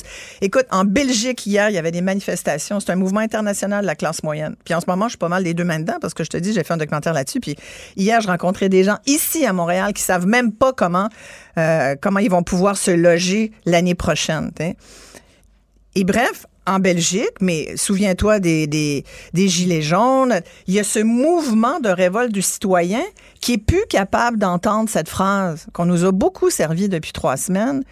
Vous allez devoir payer plus. Et dans cette catégorie-là, ben, je me dis, si on cherche du monde là, qui peut vraiment il y a pas mal les pétrolières. Et là, je trouve qu'on a raté une belle occasion. Ils ont des bénéfices excep- Fait que t'es exceptionnels. déçu de Stephen Guilbeault. Oui, je suis déçu de Steven Guilbeault. Qu'est-ce que tu veux? Oui. Ça, c'est ça. Je suis déçu de Steven Guilbeault, mais j'ai très hâte d'entendre ce soir ce que nos politiciens vont avoir à dire. Mais j'aimerais ça que ça soit autre chose que du remâché du dernier débat et qu'on ait un peu des réponses pour euh, tous les gens d'affaires qui veulent bien faire. Il y a peut-être deux gens de mauvaise foi là-dedans, mais moi, je pense que ceux qui ont signé ça, ils sont une cinquantaine, ils sont bien, à- ils sont un peu. à- moi, je pense que tout le monde veut savoir qu'est-ce qui nous attend. Oui, ça va nous coûter combien? Puis oui, le gouvernement va-tu nous aider? Effectivement, ils ont le droit d'être aidés. Sais, Hey, écoute, ils ont tellement le droit d'être aidés. Là, tu vas me dire, mon Dieu, elle fait une fixation sur les pétrolières. En effet, mais tu sais, en juillet dernier, le même Stephen Guilbeault disait on va donner une petite chance aux pétrolières, tu sais, parce que c'est vrai que là, va falloir. tu sais, le Canada, quatrième plus gros producteur de pétrole au monde, va repousser les objectifs de réduction de gaz à effet de serre de son industrie pétrolière. Euh, parce que euh, il dit c'est vrai que ça va leur demander du temps. Fait que- mais tu sais là on parle de on parle de combien de temps? Si tu leur donnes 20 ans là, dans 20 ans ça va être trop tard je pense. Faut leur donner Mais un moi, petit j'aime- buffer mais pas trop. Tu comprends? Moi, je trouve ça bien qu'un gars de Greenpeace tombe là, les deux pieds dans la réalité, là, puis là, soit obligé de. Il perd pas ses idéaux, il travaille pour l'environnement. C'est juste que Non, là, là, il, peut il est pas- politicien. Il travaille plus en théorie pour l'environnement, il a les deux pieds dedans pour vrai. C'est bien ça. Il y a deux pieds dedans pour vrai mais Dans le sens qu'il il est dans un pays qui est le quatrième producteur de pétrole du monde. non moi je pense qu'il a été C'est à la base de l'emploi, de l'économie, des provinces entières vivent de ça. Fait qu'il, je pense pas qu'il est moins intéressé par l'environnement. Je pense Ah, juste. Moins intéressé, non. Mais tu peux pas avoir été patron, de, leader écologique comme il a été, puis soudainement dire, ben, je vais donner une petite chance aux pétrolières Mhm. parce que c'est vrai là, que les pauvres. À moins que tu te rends compte que quand tu étais leader écologiste, tu étais juste euh, Ben, un, pelleteux, une- un pelleteux de nuages. Ça là. serait très, une bonne question à y poser. Moi, l'appeler, moi, y demander. Merci, Isabelle. Mais, mais vraiment, je te jure. Écoute, on en reparlera parce que je lâcherai pas là-dessus. Salut. À demain. Bye, bye, à demain. Pendant que votre attention est centrée sur vos urgences du matin, vos réunions d'affaires du midi, votre retour à la maison ou votre emploi du soir, celle de Desjardins Entreprises est centrée sur plus de 400 000 entreprises à toute heure du jour. Grâce à notre connaissance des secteurs d'activité et à notre accompagnement spécialisé, nous aidons les entrepreneurs à relever chaque défi pour qu'ils puissent rester centrés sur ce qui compte, le développement de leur entreprise. Ici Ricardo. Et Émilie, marchand d'IGA. On a envie de vous inspirer à bien manger. À moins de 5 la portion. Suffit de repérer les produits valeurs sûres et de les cuisiner avec une de nos recettes. Les valeurs sûres, c'est bien pensé, hein? Bien sûr! Détails sur IGA.net. Vous vous demandez si les plantes ressentent de la douleur? Ou encore, comment est-ce que les daltoniens voient le monde? Le balado en cinq minutes est pour vous. Explorez la science, l'actualité et l'histoire en un temps record. La Feu, en collaboration avec le gouvernement du Québec, est fière de propulser la série Balado en cinq minutes. Ne laissez pas les questions sans réponse plus longtemps. En cinq minutes, disponible sur l'application et le site cubradio.ca. Mario Dumont. Une mémoire infaillible. Impossible de lui en passer une petite vite. Le phénomène du harcèlement de rue euh, qui serait très présent à Montréal. Euh, une enquête qui a été menée auprès de plus de 3000 personnes euh, par deux chercheuses qui bon, donnent différents chiffres, mais sur le fait qu'une majorité, essentiellement une majorité de personnes à Montréal, euh, 61% chez les hommes, 69% chez les femmes, disent avoir vécu du, du harcèlement de, rue. Pour mieux comprendre de, quoi on parle, Isabelle Courcier, professeure au département de sociologie de l'Université de Montréal, et Mélie Sablet, professeure associée en sciences sociales à l'Université du Québec en Outaouais. Euh, bonjour à vous deux. Bonjour. Bonjour. Euh, je, je- je- je pose les questions à l'une ou à l'autre. Euh, je pense pour bien des gens, il faudra d'abord définir qu'est-ce qu'on inclut comme du harcèlement de rue. Est-ce que toute personne euh, qui, qui, qui crie des noms, des insultes, qui siffle, qui fait des faux compliments, est-ce que tout ça entre dans la catégorie? Tout à fait, tout à fait. Je peux vous définir vraiment largement ce que c'est. Là, c'est le harcèlement de rue, ça regroupe tout propos, attitude, comportement intrusif. Hein, intrusif, donc non sollicité, non plus répété, perpétré par des inconnus. Et ça, c'est vraiment important de voir que c'est ce qui fait en sorte que c'est intrusif. C'est parce qu'on ne connaît pas la personne. Donc, perpétré par des inconnus dans des endroits publics comme les parcs, les arrêts de bus, métro, bars, etc., etc. Ouais. Euh, Est-ce qu'on fait la différence entre. euh, parce que je veux dire, je sais pas, je, je- je- dans le quartier ici, euh, en face du parc Émilie-Gamelin, euh, d'après moi, euh, 100% des gens qui marchent dans le quartier vont vivre du harcèlement de rue. Là. J'étais- se promener ici sans se faire crier quelques affaires, puis tout ça, euh, dans une faune assez diversifiée, là, euh, avec toutes sortes de substances, c'est le, le quotidien, c'est la normalité, non? Parce qu'on vit dans une grande ville. Puis on essaye de voir, est-ce que c'est toujours mal intentionné? Est-ce que... En fait, euh, le harcèlement de rue, là, c'est vraiment dans le regard des personnes qui le subissent, là, c'est pas banal du tout. En fait, c'est loin d'être banal. Puis l'effet de répétition, hein, euh, un geste comme ça pris au hasard d'une personne intoxiquée, certes, peut-être que ça n'a pas d'impact dans la vie de la personne, elle ne se mettra pas à être hyper vigilante quand on va sortir le soir, mais l'effet de répétition, de se faire suivre dans la rue, euh, le fait de se faire, on- qu'on se moque de l'apparence physique d'une personne régulièrement, hein, de manière fréquente, ça, ça occasionne des impacts et ça, c'est ju- justement pour nous très préoccupant. Quand vous dites l'apparence physique, est-ce que euh, quoi, des personnes euh, dues au poids, dues à l'habillement, euh, trop sexy, à quoi on réfère? Tout à fait. Ça peut être absolument ces motifs-là, mais on peut aussi retrouver d'autres motifs, par exemple la couleur de la peau ou encore euh, des personnes de la diversité de genre, hein, dont le genre euh, n'est n'est pas conforme au sexe assigné à la naissance ou des personnes qui maîtriseraient pas euh, notamment le, français, donc l'accent, la langue parlée. Donc, ces différents motifs euh, que les répondants, les répondantes ont identifié comme étant à la base des actes de harcèlement qu'ils ont vécu. Hmm. Et donc finalement, ben, une majorité de personnes en ont déjà vécu. C'est un phénomène très répandu, assez prégnant, puis on voit que ça touche beaucoup de monde. En fait, ça touche tout le monde.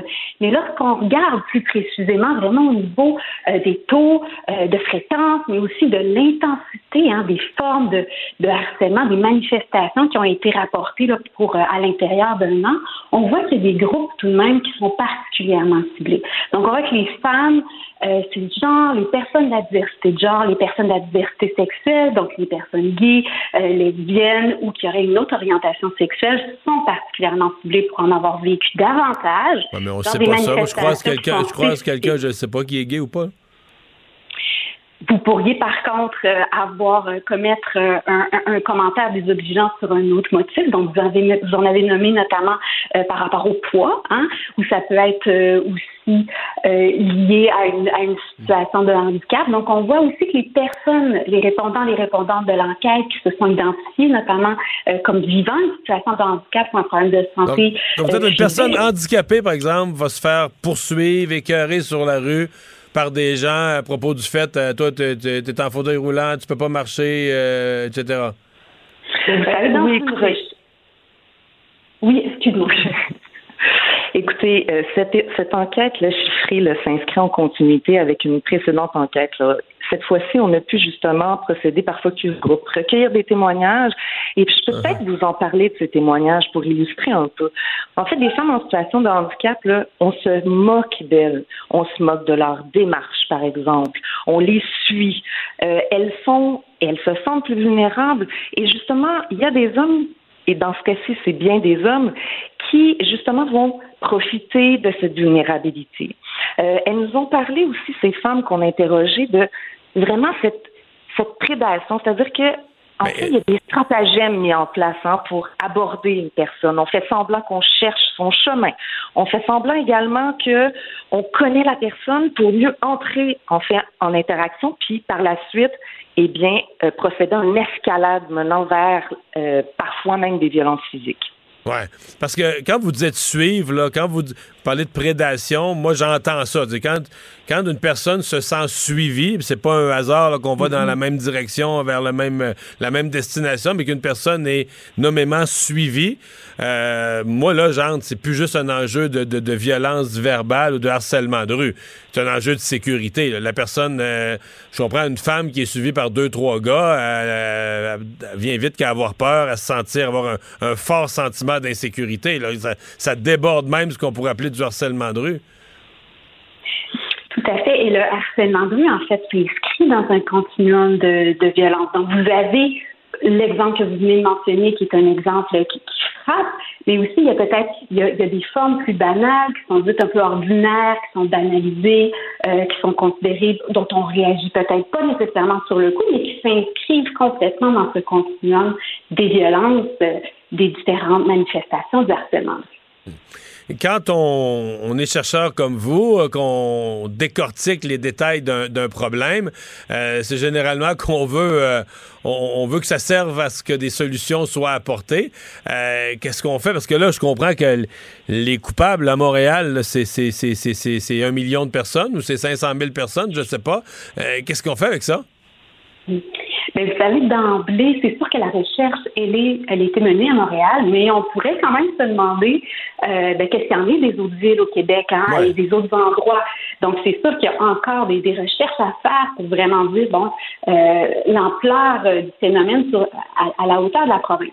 Qu'est-ce qu'on fait? Eh bien, principalement, ça passe par l'éducation, ça passe par la sensibilisation. Il faut en parler. Le harcèlement de rue, c'est euh, une problématique hein, qui n'avait pas nécessairement de nom hein, il n'y a, pas si longtemps.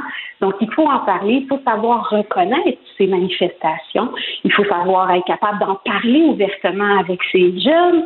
Euh, qu'est-ce qu'on fait si on est témoin de harcèlement de rue? À qui on s'adresse? Comment on peut apporter du soutien de façon appropriée aux personnes qui en vivent, euh, comment on réagit. Donc, c'est tous des aspects qu'il faut vraiment aborder, ouvrir la discussion, ouvrir le dialogue autour de ça. Et ça commence par le fait d'en parler, de nommer euh, le phénomène, la problématique du harcèlement. Mais euh, voilà, donc un sujet, j'ai l'impression qu'il va, euh, qu'il va revenir, qu'il va refaire l'actualité. Isabelle Courcier, Mélissa Blais, merci beaucoup. Merci Au à revoir. vous. Pendant que votre attention est centrée sur vos urgences du matin, vos réunions d'affaires du midi, votre retour à la maison ou votre emploi du soir, celle de Desjardins Entreprises est centrée sur plus de 400 000 entreprises à toute heure du jour. Grâce à notre connaissance des secteurs d'activité et à notre accompagnement spécialisé, nous aidons les entrepreneurs à relever chaque défi pour qu'ils puissent rester centrés sur ce qui compte, le développement de leur entreprise. Ici Ricardo. Et Émilie, marchand d'IGA. On a envie de vous inspirer à bien manger. À moins de 5 la portion. Suffit de repérer les produits valeurs sûres et de les cuisiner avec une de nos recettes. Les valeurs sûres, c'est bien pensé, hein? Bien sûr! Détails sur IGA.net. Vous vous demandez si les plantes ressentent de la douleur? Ou encore, comment est-ce que les daltoniens voient le monde? Le balado en cinq minutes est pour vous. Explorez la science, l'actualité et l'histoire en un temps record. La Feu, en collaboration avec le gouvernement du Québec, est fière de propulser la série Balado en cinq minutes. Ne laissez pas les questions sans réponse plus longtemps.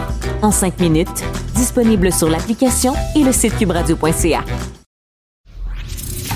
Maître vulgarisateur, il explique et communique l'inexplicable. Mario Dumont. Un adolescent de 17 ans poignardé. Une autre femme assassinée. Il est visé par des allégations d'inconduite sexuelle. Les formations politiques s'arrachent le vote des familles. Comment faire fructifier votre argent sans risque? Savoir et comprendre les plus récentes nouvelles qui nous touchent. Tout savoir en 24 minutes. Avec Alexandre Morin-Villouellette et Mario Dumont. En manchette dans cet épisode, un champignon mortel à l'hôpital Pierre Boucher. Drame à Wendake, la mère harcelée par le présumé meurtrier. Poursuite de 9 millions de dollars contre des résidences pour aînés. Et les réseaux sociaux sont bloqués en Iran. Tout savoir en 24 minutes. Tout savoir en 24 minutes.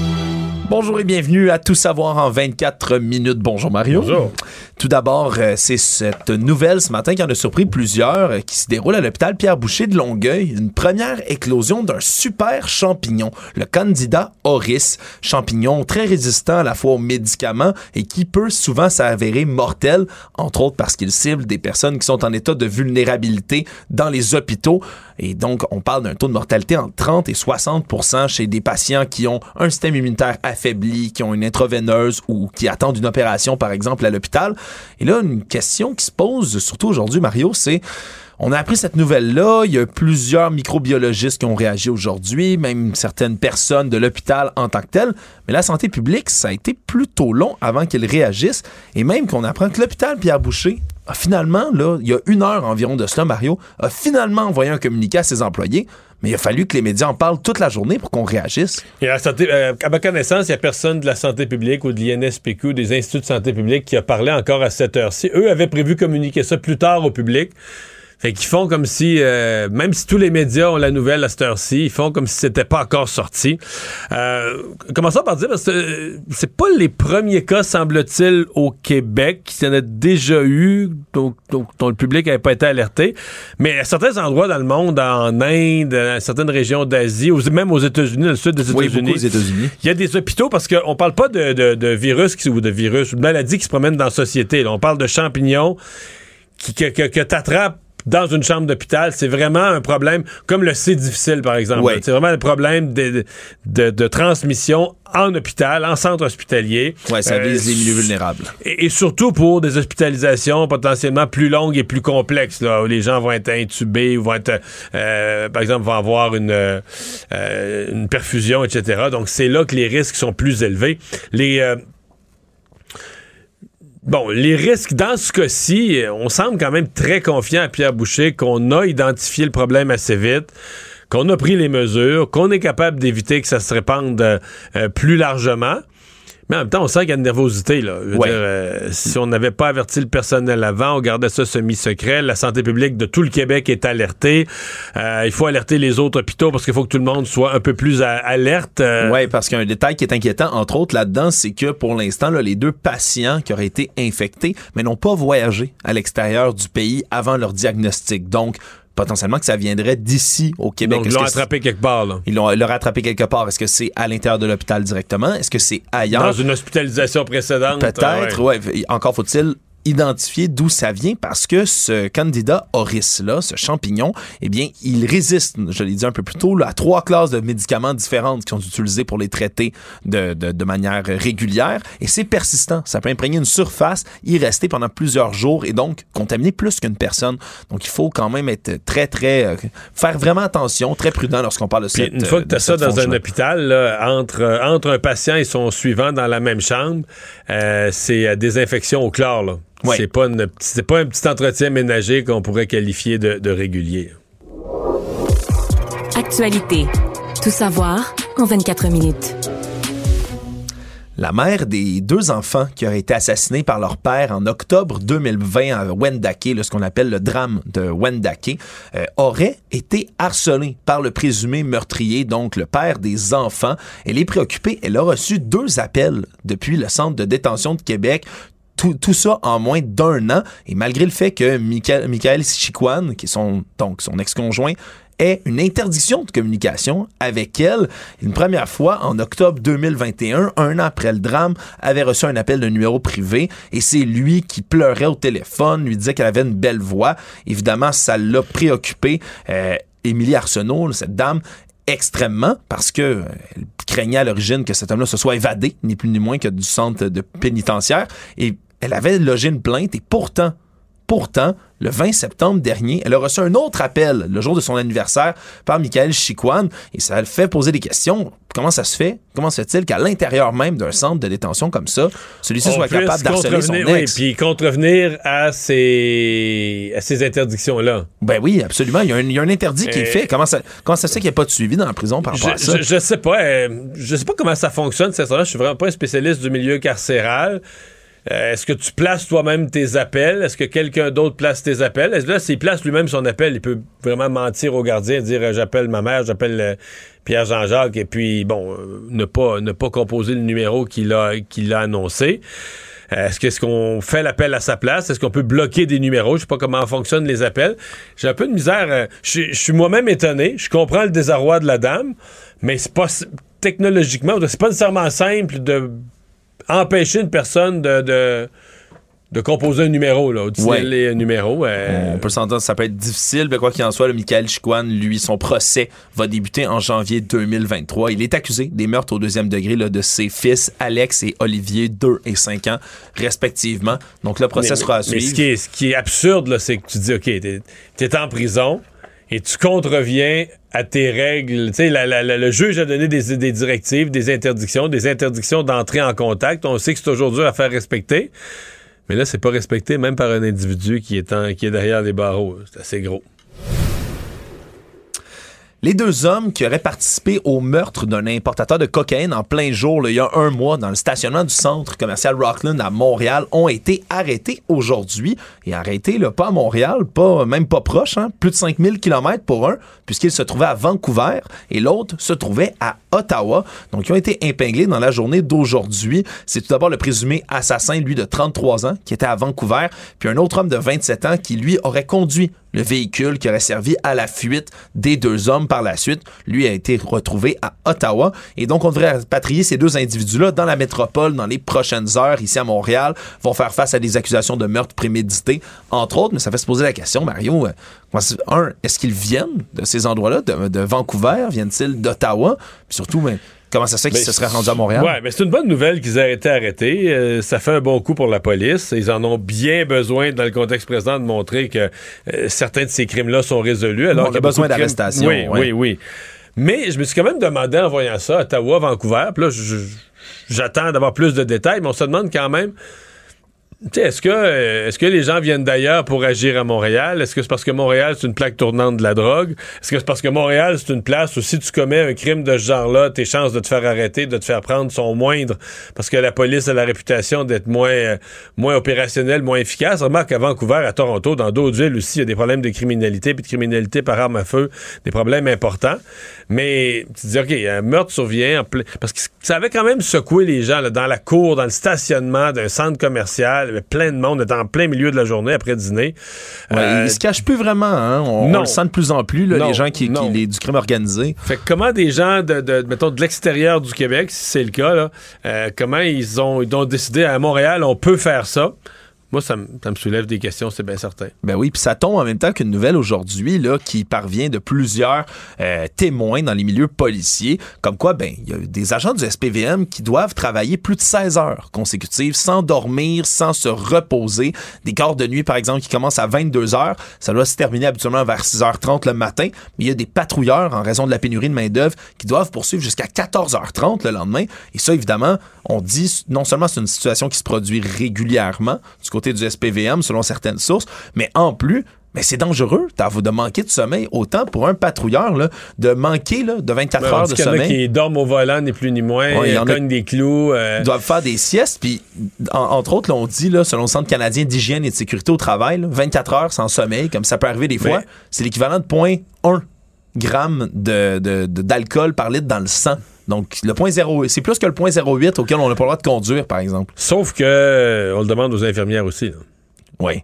Puis les infirmières dire- après. Et là, je- Non, c'est vrai. Loin de moi l'idée de dire que c'est correct de le demander aux infirmières puis c'est sécuritaire. On se comprend. Mais on dit à la 15e heure, un policier peut faire une erreur, euh, etc., montrer de l'impatience, euh, de dormir quasiment au volant. Mais à la 15e heure, on demande en- encore à une infirmière de distribuer le bon médicament puis de pas se tromper que c'est madame une telle, c'est deux doses, euh, ça, ça, ça seringue, faut que tu mettes euh, 35 millilitres, tu comprends? Ouais. Non, non, puis on n'a pas le droit de se tromper non plus quand on est Ben une infirmière. c'est un, ça, travail qui est aussi capital pour la santé des, des, des gens puis leur sécurité. C'est pas autant que les policiers comme ça.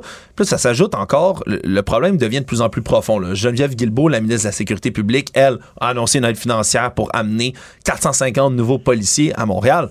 Le problème, c'est que d'ici 2026, il y a 1673 policiers qui sont prévus de prendre leur retraite. Donc, on va en Donc, manquer. plus que ceux qu'on va pouvoir embaucher probablement. Mais c'est le drame. Ce qu'on dit là, c'est vrai pour les médecins, c'est vrai pour les enseignants. C'est plus, plus de retraites que de nouveaux qui rentrent. Ouais, c'est la- malheureusement- malheureusement que la, la norme dans plusieurs secteurs où déjà on dit on manque de monde. C'est une norme démographique au Québec, malheureusement, là, le- avec le vieillissement de la population. C'est inévitable. les baby boomers arrivent à 65 ans, là, ou Ah, sont, oui. sont ou arrivent à 65 ans. Ben oui, donc il y a de plus en plus de gens qui partent. Et en plus de tout ça, Mario, s'ajoute, mais il y a 68 patrouilleurs qui ont été affectés à la nouvelle unité contre les violences armées. Donc il y a de moins de policiers de facto dans les patrouilles plus régulières. Et c'est ce qu'on apprend aujourd'hui là, en, termes de violence par arme à feu. On a eu un petit répit qui s'est terminé cette semaine avec l'assassinat d'un jeune homme, un jeune rappeur, euh, donc qui est décédé devant le Centre Bell à 21 ans, s'est fait abattre. Adam Jean-Philippe de son nom. Mais là, c'est parce que ça fait six Ben rappeurs. oui, je voyais cet article-là dans le journal. Six rappeurs à l'espace de quoi? D'un an? Un tout petit peu plus d'un an, c'est six rappeurs qui ont été tués à Montréal. Trois autres qui ont vécu des tentatives de meurtre, donc qui ont Il y, a, survécu. il y a quand même un questionnement là, sur la culture du rap et sur euh, Ouais. le genre. Je- on, sait que, on dit que le message vé- véhiculé dans le rap n'est pas toujours euh. Là, tu sais. Bien Euh, sûr, mais il est, il est pas toujours uniforme non plus. Il y a Non. beaucoup, beaucoup de rap qui est, qui est positif, qui va décrire des situations dans, dans la rue, mais des situations, par exemple, d'itinérance, de pauvreté, de, de santé mentale. Mais oui, il y a des À rappeurs. travers le monde du rap, il y a un monde euh, parallèle. là. un monde parallèle de rappeurs, entre autres, qui sont parfois liés ou qui vont vanter les mérites d'un gang ou d'un autre dans le crime organisé. Et c'est ce qu'ils font sur les réseaux sociaux. Et ça ajoute à cette espèce d'escalade-là qu'il y a dans les milieux interlopes, surtout ceux des gangs de rue, à savoir, ben, on va vanter notre gang, on va faire la promotion des armes à feu, on va faire la promotion euh, de, donc des drogues, parce que c'est des moyens de s'enrichir rapidement. Puis s'enrichir, c'est une des thématiques qui revient souvent dans le rap de ces jeunes-là. Donc, euh, malheureusement, c'est beaucoup de jeunes rappeurs comme ça qui ont perdu leur vie, qui sont souvent malheureusement dans la vingtaine et qui décèdent dans ces guerres de. Tout savoir en 24 minutes. On se transporte en Saskatchewan. L'homme qui est soupçonné d'avoir tué 10 personnes, d'en avoir blessé 18 autres dans l'attaque qu'il y a eu le 4 septembre dernier là, à l'arme blanche dans la Nation Cree de James Smith, là, euh, un des deux frères, celui dont on se demandait ce qui lui était arrivé. Parce qu'il y en a Celui un qui est décédé, là. Ben, les- en fait, oui, celui qui est décédé parce que Miles Sanderson, au départ, là, on, on- on montrait là, que on pensait qu'il aurait peut-être subi un traumatisme avec une arme contondante. Finalement, on se rend compte qu'il serait décédé à la suite d'une surdose de médicaments. Du moins, c'est ce que certaines sources affirme. Il y a encore des rapports toxicologiques, neurologiques qui doivent arriver. Et ça, ça prend malheureusement plusieurs mois, souvent avant qu'on les ait. Mais donc, ça permet quand même... Là, Donc, le- pendant comme ben là, on essaie de reconstituer les événements, mais pendant que les deux frères étaient en cavale, lui, c'est comme si au début de la cavale, parce qu'à un moment donné, on s'est rendu compte qu'il était juste un, puis l'autre, on a retrouvé son corps, il a fait une overdose. Oui, ben exactement. Donc l'autre suspect, c'est Damien Sanderson, qui est également décédé là. Euh, Mais lui, donc- lors de l'intervention policière, lors de l'arrestation, quelques jours plus tard. Exactement. Et donc, on, on parlait au départ d'un corps qui aurait subi, là, celui de Miles Anderson, des violences. là. C'est ce qu'on disait au départ. on s'est demandé, euh, il y avait deux hypothèses. Est-ce que c'est son frère qui s'est débarrassé de lui, ou est-ce que c'est dans une des agressions, parce que bon, une agression au couteau, il reste que. Ouais, c'est pas à l'arme à feu. on- C'est ça, t'es t'es à proximité, t'es proche de la personne, la personne Ouais. peut répliquer, etc. On se demandait si c'était le résultat d'une bataille ou d'une réplique, mais c'est ni un ni l'autre. Ouais, et donc là, ça, ça survient au lendemain, en plus, ben, l'annonce de l'ouverture de deux enquêtes publiques, hein, parce que le public a besoin de réponses. Il y en a une qui va porter sur les 11 morts, évidemment. L'autre va porter justement sur le décès de Miles Sanderson. Donc, les résultats de cette enquête-là vont être présentés devant un jury qui est composé de personnes autochtones, justement. Donc, euh, c'est des résultats qui ne devraient pas tarder. Sinon, ici, il y a des familles qui s'adressent au tribunal pour euh, condamner deux résidences pour aînés des Laurentides, veulent se faire verser à titre de dommages compensatoires 9 millions de dollars. Donc, deux résidences ainsi que le gouvernement du Québec qui seraient poursuivis. Tout ça parce que des familles estiment que des aînés de leurs proches ont été abandonnés à leur sort durant la première vague de la pandémie. Ça s'ajoute un peu, Mario, à toutes ces tous ces recours, toutes ces contestations de gens qui ont perdu des proches pendant les- surtout les premières vagues de la pandémie où c'était l'hécatombe dans les RPA puis dans les CHSLD. là. Mais la justice est là pour ça. hein. Les gens ont droit à des recours, à des recours dans ce cas-ci, des recours euh, civils. Puis euh, les gens qui avaient en charge, hein, qui se fait, ils recevaient un loyer chaque mois, ils avaient la charge de prendre soin de ces personnes-là. Vous allez me dire, il y avait une pandémie, mais ils vont la plaider. là. Ils vont plaider la- devant le juge, ils vont plaider les particularités de la pandémie, les contraintes que ça leur imposait. Puis il faut se fier à la justice, puis au bon sens d'un juge pour dire est-ce qu'il y a eu pandémie incluse, là, pandémie prise en compte, est-ce qu'il y a néanmoins eu euh, négligence, abandon? euh, Ouais, parce que là, ce qu'on dit, c'est quand ils sont allés visiter leurs proches, ses familles, mais ils ont trouvé des résidences qui étaient à la dérive, ni plus ni moins, là, de l'absence de direction, il n'y avait pas de personnel stable, une déficience, surtout d'équipement de protection individuelle, ce qui a beaucoup manqué en début de pandémie. Ça, c'est là peut-être la poursuite accroche au passage le gouvernement parce que les établissements, eux, avaient pas les moyens de se procurer du matériel de protection. Il fallait Ouais. que ça vienne du ministère. Ouais, puis c'est un moment aussi, on se souviendra, là, ça, ça peut être loin pour certains. Là. Ça fait tellement longtemps que cette, cette pandémie-là, on dirait, est commencée et qu'elle tarde à se finir, mais au départ, c'était la course. La véritable course, là, à, disons, pas à l'armement, mais aux protections individu- Mais, la- individuelles. mais- mais dans le vraiment, euh, les recours judiciaires, les recours civils sont là pour ça, puis d'établir la responsabilité. Tu sais, il y a une notion de responsabilité. On dit dans vie dans un pays où on, on est responsable de ce qu'on fait. Quand on a une entreprise, quand on a, exemple, on, on fait quand même des, des bons revenus, là, les résidences personnes âgées, on reçoit des bons loyers chaque mois, parce qu'on prend en charge des personnes, ben on est responsable du sort qui arrive à ces personnes-là.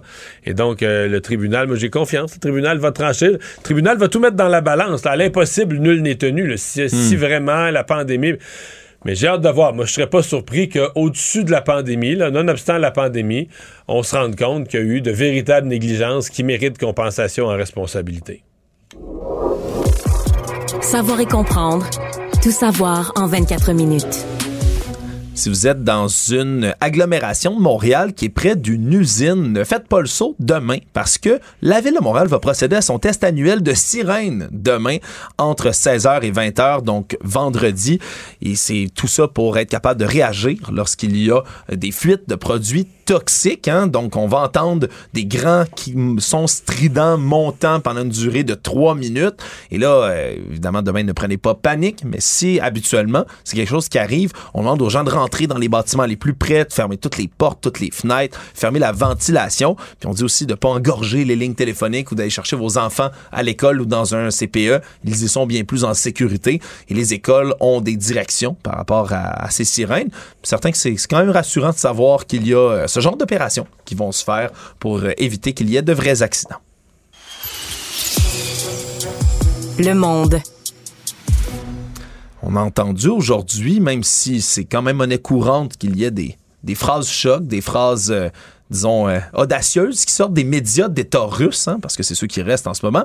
Aujourd'hui, à la télévision d'État, on a eu droit à une passe entre un des membres du Parlement, Andrei Groulignov, et celle qui présente l'émission, Olga Skabayeva, qui a... euh, attiré l'attention, attiré l'attention internationale. Ben, qui a dérapé, je pense qu'on peut dire ça. Oui, qui a Je dérapé pas- un Je tout pense pas qu'on se tire le coup en disant que ça a dérapé. Non, puis c'est un, un programme dans lequel, là, ne vous étonnez pas, on mentionne souvent de, de- de se défendre contre l'Occident, on parle souvent d'utilisation d'armes nucléaires. Oui, parce mais là- que la thèse officielle, c'est que la Russie est sous attaque. La Russie n'a pas le choix de se défendre. Elle est agressée à travers l'Ukraine. Le- L'OTAN prévoyait une attaque contre les- la Russie. Donc la Russie, présentement, est en mode défensif. Absolument. Et puis pour eux, en ce moment, ils sont pas en train de perdre l'offensive, bien évidemment. Ils mentionnent que l'armée ukrainienne est en déroute, mais ce serait l'OTAN qui enverrait des soldats dissimulés dans des uniformes ukrainiens. Évidemment, vont propager tout ce qu'une machine de propagande est capable de faire. Mais là, aujourd'hui, c'est que ce, euh, ce membre du Parlement-là, lui, a dit non, non, on n'utilisera jamais l'arme nucléaire en Ukraine parce qu'on veut habiter l'Ukraine. On ne veut pas qu'il y ait de retombées nucléaires. Par contre, on devrait cibler d'autres endroits, peut-être l'Allemagne où il une base euh, américaine.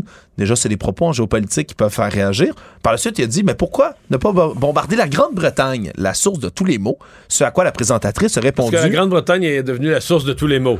semble-t-il, selon ce, ce- ce parlementaire. Mais ce qu'a répondu la présentatrice, c'est qu'ils auraient dû le faire, selon elle, pendant les funérailles d'Élisabeth II, Mario. Ni plus ni moins. Quand tu dis le faire, ça, c'est larguer une bombe nucléaire. larguer une bombe nucléaire pendant les funérailles d'Élisabeth II, pendant qu'il y avait toutes sortes de gens importants à cet endroit-là.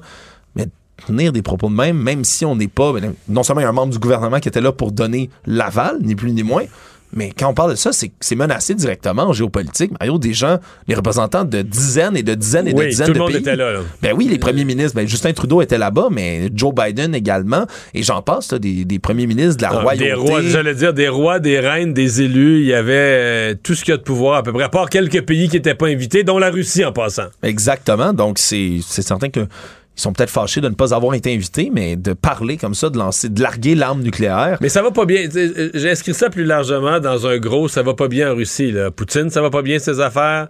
Euh, Il y a une nervosité. Probablement que la télé d'État est en réaction à ça aussi ou à l'atmosphère parce que on sent que Poutine est dans des, des espèces de manœuvres de la dernière chance, des déclarations de la dernière chance, des menaces contre l'Occident. Il y a, des- il y a un sauve qui peut général aussi face à la mobilisation. Mais, hein? mais parce que lui, il peut pas. faut toujours garder ça à l'esprit. Lui, il peut pas dire à son peuple, faire une conférence de presse ou un grand discours à la nation, puis dire Hey, là, on s'est planté. On s'est lancé contre l'Ukraine, on se pensait plus fort qu'on est, on a voulu attaquer Kiev, on pensait en 20 en 48 heures qu'on allait prendre le contrôle du pays. Tout ça a foiré, puis là, on est en train de reculer. Le, le peu de territoire qu'on avait pris en Ukraine, on le repère jour après jour, on en repère, on recule. Euh, il peut pas dire ça, là. Non. Puis on n'a plus d'équipement moderne, il nous reste juste du vieil équipement. On a perdu tellement de troupes, on a perdu tellement d'équipements que là, on est mal pris. Il est, il est un peu coincé, puis les personnes coincées, comme les animaux coincés, font des folies, là. On va Ouais. dire, foncent sur n'importe qui, ou tu sais, c'est le- Ça, c'est inquiétant de plus en Ben, plus. ça. En même temps, après ça, il va falloir se questionner. Là, quand on parle d'une conscription là, de 300 000 réservistes, comme l'annonce euh, le président Poutine, ben, c'est sûr, c'est pas des gens qui vont arriver demain matin sur, le, sur la ligne de front. formés et équipés, là. Ça leur prend des formations, ça leur prend de l'équipement. Et sur les réseaux sociaux russes, du moins le, le peu de réseaux sociaux qui échappent encore et toujours, disons, au contrôle là, du gouvernement et du Kremlin, ben, les gens sont, sont pas d'accord. Puis il y a un mouvement de panique. Il y a beaucoup de jeunes qui, qui, qui ont peur de devoir être conscrits éventuellement pour aller s'inscrire dans une guerre de laquelle ils ne veulent Il pas. semblerait même qu'il y, euh, qu'il y a un mouvement pour quitter le pays. Bon, le, le gouvernement russe dit, voyons, c'est exagéré, c'est pas vrai cette affaire-là. Mais même Google dit qu'il y a, il y a- il y a une... euh, Quitter la Russie est une des Ouais, recherches ouais, qui, a, qui a bondi là, de, de- de plusieurs facteurs. Donc oui, c'est sûr, ça va pas très très bien en ce moment en Russie. L'autre endroit aussi où ça, ça barde, c'est en Iran. hein. Il y a- ça fait six jours désormais qu'il y a des protestations là-bas. On a vu les Il y a de images. plus en plus de morts. Là, on est rendu à 11 morts, je pense, des manifestations. Le dernier bilan était de 11 morts, Mario, mais aujourd'hui, il y a eu toute une journée de manifestation et le grand problème, c'est que les autorités iraniennes ont bloqué l'accès à Instagram et WhatsApp, qui étaient deux derniers réseaux sociaux qui pouvaient encore fonctionner puis qui donnaient le moyen d'avoir accès à des informations en Iran. Parce qu'on on veut empêcher, entre autres, les, les groupes, les femmes, etc., etc., de s'organiser, de se donner rendez-vous dans des lieux de manifestation, etc., en leur Eh, coupant les réseaux sociaux. là. Exact, et en empêchant aussi le reste de la population mondiale, hein, l'opinion de, de- mondiale de, De s'exprimer, de voir les images, parce que c'est certain que ça frappe de voir ces femmes qui enlèvent leur foulard puis qui chargent, ni plus ni moins, des camions blindés avec des lances à eau. C'est des images d'un- d'un courage exceptionnel, mais qui sont pas très belles pour le gouvernement iranien. Déjà que les plateformes comme YouTube, Facebook, Telegram, Twitter et TikTok ont été bannies dans les dernières années par le gouvernement, ben là, c'est le tour de Instagram et de WhatsApp qui étaient les deux applications les plus utilisées jusqu'à maintenant. essentiellement, il reste plus d'applications de réseaux sociaux euh, fonctionnelles là, en Iran. Il en reste plus vraiment, malheureusement. Et donc, le bilan là, de 11 morts officiels pourrait encore Et il y a s'alourdir. le président iranien qui devait aller répondre à toutes les questions là-dessus euh, à CNN, à une entrevue de CNN. À New York, oui, le président iranien Ebrahim Raisi qui devait se faire interviewer par la journaliste vedette de CNN, Christiane Amanpour. Et ce qui est arrivé, par contre, c'est que l'entrevue n'a pas eu lieu, Mario, finalement. 40 minutes après ce qui était censé être le début de l'entrevue, euh, on a contacté Madame euh, Christiane Amanpour, puis elle, on lui a dit, ben, vous devrez porter un voile pour faire cette entrevue. Ce à quoi elle a refusé. Et par la suite, on l'a Avec informé. raison. Avec raison. On est à New York, comme elle a dit, on est à New York, il n'y a pas ici, il n'y a pas, Ouais, pas d'histoire de voile ici. Exact. Même si elle avait été en Iran, on, on aurait pu s'attendre à ce qu'elle refuse. Mais là, à New York, c'était bien certain. Mais là, on a refusé, ni plus ni moins. Et donc, le président iranien s'est défilé par la suite. Et donc, l'entrevue n'aura pas lieu. Peut-être que ça faisait bien son affaire de se défiler. Il m'a dit pas mal de questions, pas le fun à répondre présentement On s'entend. euh, pour euh, le régime iranien. Résumer l'actualité en 24 minutes, c'est mission accomplie.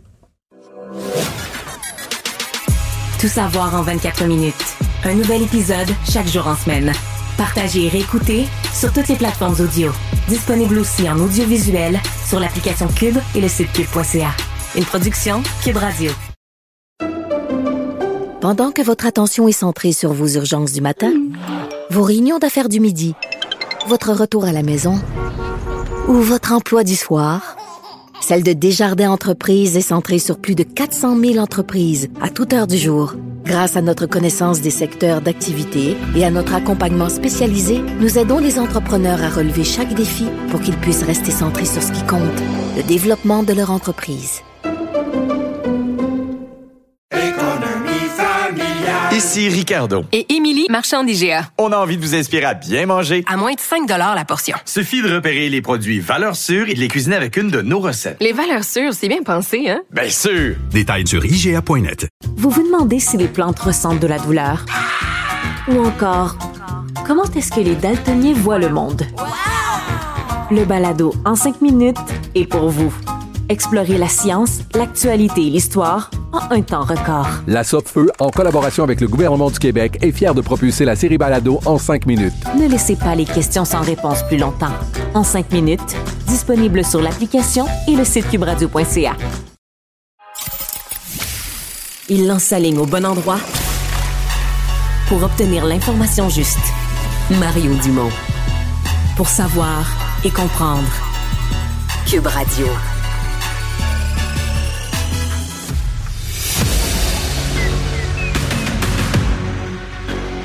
Emmanuel Latraverse. J'ai pas de problème philosophique avec ça. Mario Dumont. Est-ce que je peux me permettre une autre réflexion? La rencontre. Ça passe comme une lettre à la poste. Et il se retrouve à enfoncer des portes ouvertes. là. La rencontre La Traverse Dumont. Bonjour Emmanuel. Bonjour. Alors, à quelques minutes du deuxième et dernier débat de la campagne, celui de Radio-Canada, euh, je veux t'entendre un peu euh, sur euh, d'où euh, d'où on a l'impression que les partis euh, partent, où est-ce qu'ils se trouvent, euh, qui part avec le meilleur élan.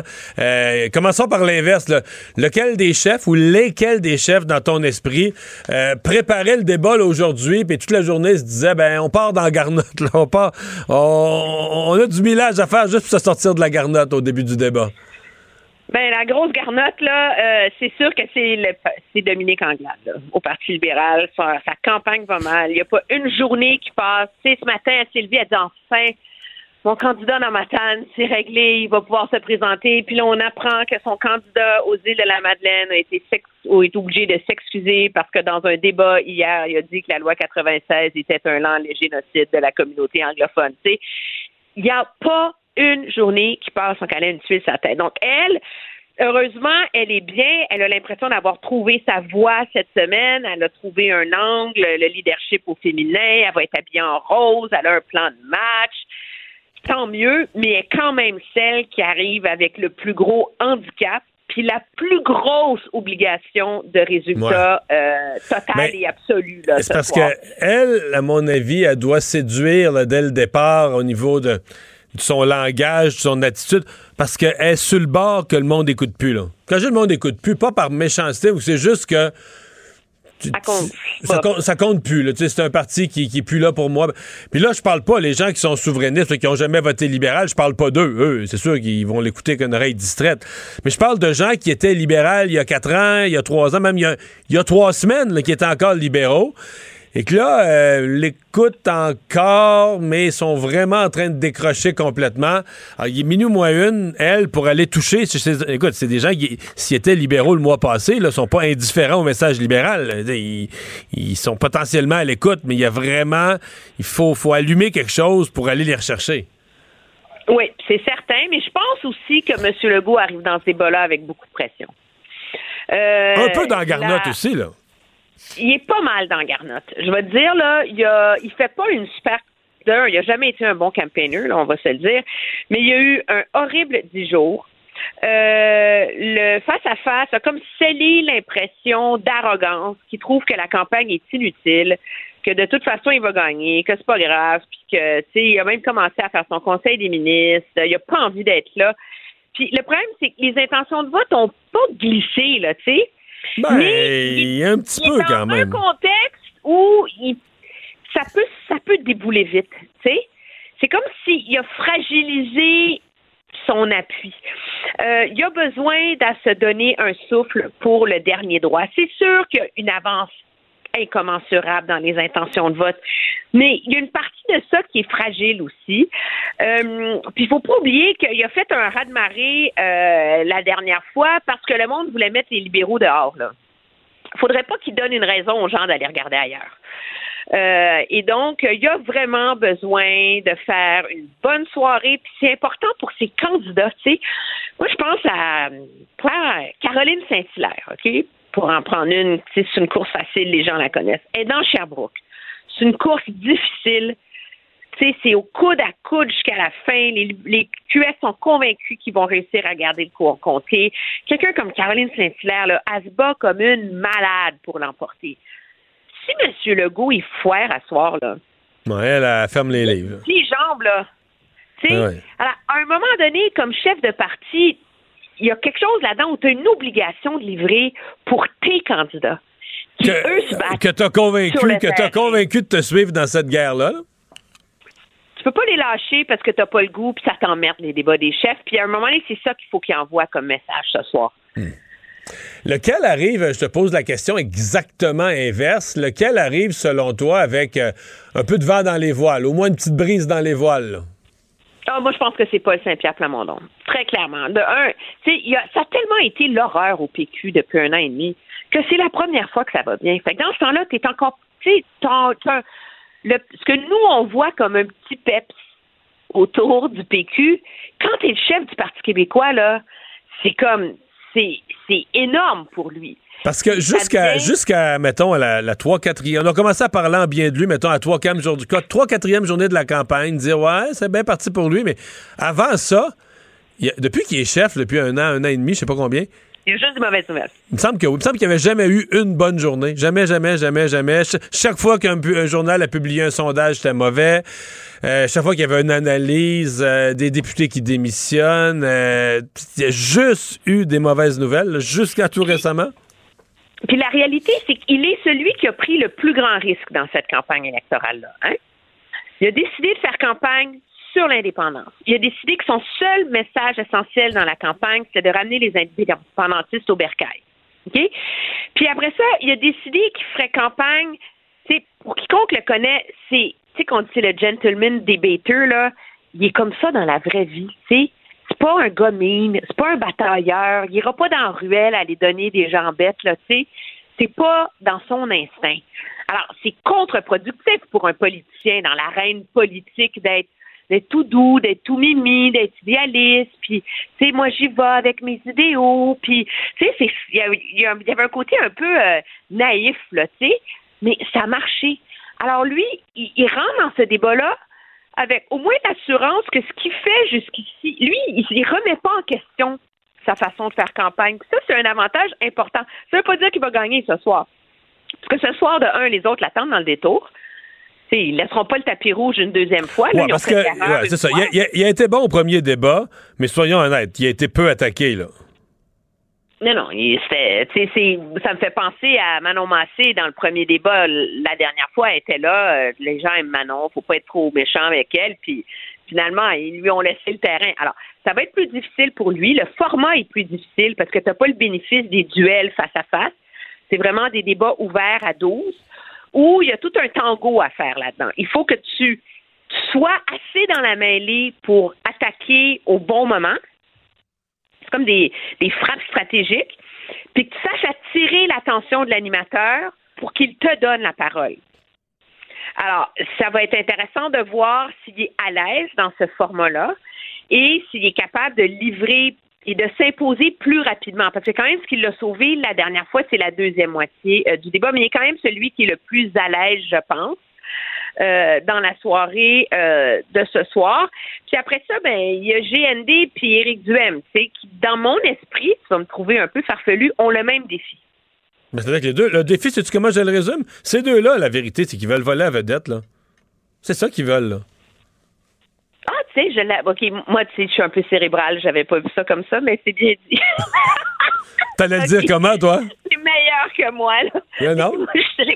Ben, moi, dans mon esprit, le défi de Gabriel Nadeau-Dubois, c'est que c'est beau avoir mis le climat, mais en ce moment, l'enjeu qui touche les gens, c'est quand même l'incertitude économique. C'est quand même l'incertitude économique qui vient avec les menaces d'une escalade de la guerre en Europe, en Ukraine. Puis il faut qu'il soit capable de livrer un plaidoyer économique qui répond aux inquiétudes des gens. De la même façon que Éric dans son processus de normalisation, lui, il faut qu'il craigne son monde, ce côté voler la vedette, mais il faut aussi qu'il, pour que les gens aillent voter, il faut qu'ils, faut qu'ils sautent par-dessus la réserve pour gagner des comtés comme Chauveau, comme Beauce, etc. Puis il faut qu'il réussisse à convaincre que son projet économique n'est pas complètement débile, puis que ça peut répondre à l'inquiétude du moment dans une province où les gens sont quand même très en faveur de l'État-providence. Ouais.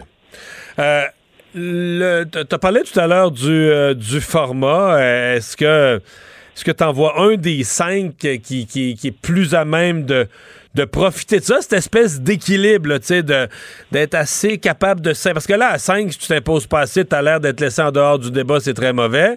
Euh, si tu t'imposes trop, ben là, ça fait de la cacophonie, tu deviens le, coupable de la cacophonie, le monde haït ça.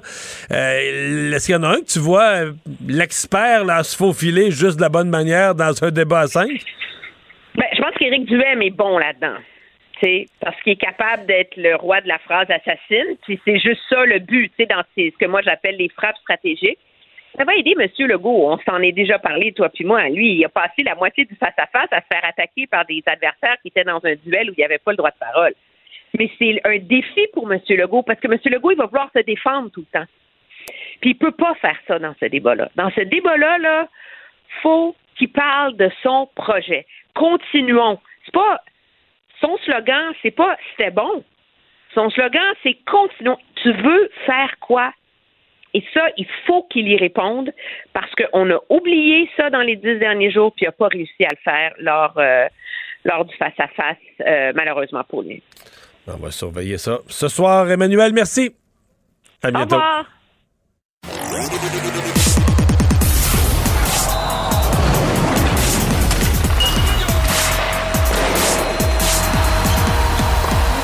Jean-François Barry, un chroniqueur pas comme les autres. Bonjour Jean-François. Salut Mario. Petite surprise, on peut-tu dire ça comme ça, à l'ouverture du camp d'entraînement du Canadien? Ouais, mais pas des bonnes surprises. Non, mauvaise sur petite et mauvaise, mais c'est comme euh, des blessés tout de suite en partant, puis des blessés qui n'étaient pas annoncés. Là. Ben, en fait, probablement qu'à l'interne, on le savait. Mais là, on a rendu ça officiel aujourd'hui. Donc, il y a quand même plusieurs blessés. Bon, on savait pour Price, pour Mayu puis Byron. Ça, c'est pas nouveau. Euh, ce qui est peut-être plus inquiétant, c'est Suzuki deux semaines. Donc, Euh, Suzuki, commence le camp, le capitaine commence le camp à sa liste des blessés. Ouais, blessure au bas du corps. Mais on dit que c'est une blessure mineure. Puis, tu sais, pour vrai, il n'y a pas de quoi paniquer parce qu'il manque le début du camp. Euh, puis, il vaut mieux pas prendre de chance. là. Je sais pas c'est quoi la blessure. Évidemment, on ne le dit pas. Probablement que c'est ça aussi. chance. là, que dans son cas, on veut qu'il commence la saison à 100, 100, 100 là, pas le moindre Ben ouais. petit bobo. Là. Ça peut être juste si c'était tiré en faisant du, ses, ses tests physiques hier ou en faisant du hors-glace. On, on, on s'inquiète pas. Mais Si deux ça- semaines quand même. Mais c'est ça. C'est quand même deux semaines. C'est pas comme euh, Jake Evans, haut du corps, jour le jour. Ça, ça veut dire que c'est une banalité. On prend pas de chance. Euh, de toute façon, il y a un paquet de jeunes. Anderson, même chose, haut du corps, jour le jour. Suzuki, c'est quand même deux semaines. là. On a un chiffre. Ça veut dire qu'on connaît la blessure. C'est pas juste un inconfort. Du côté du Canadien, évidemment. là. Nous, on le connaît pas.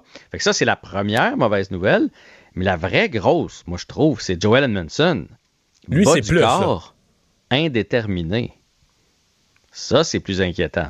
Parce que Joel Edmondson n'a manqué pas mal des matchs l'année passée, souviens-toi. Ouais, puis là, euh, oui, mais il a manqué pas mal l'année passée, mais là, on a dégarni la défensive et lui, Ben. il fait partie. En fait, c'est le seul pilier d'expérience techniquement. Là. C'est- C'est c'est le grand frère de tout le monde. Là.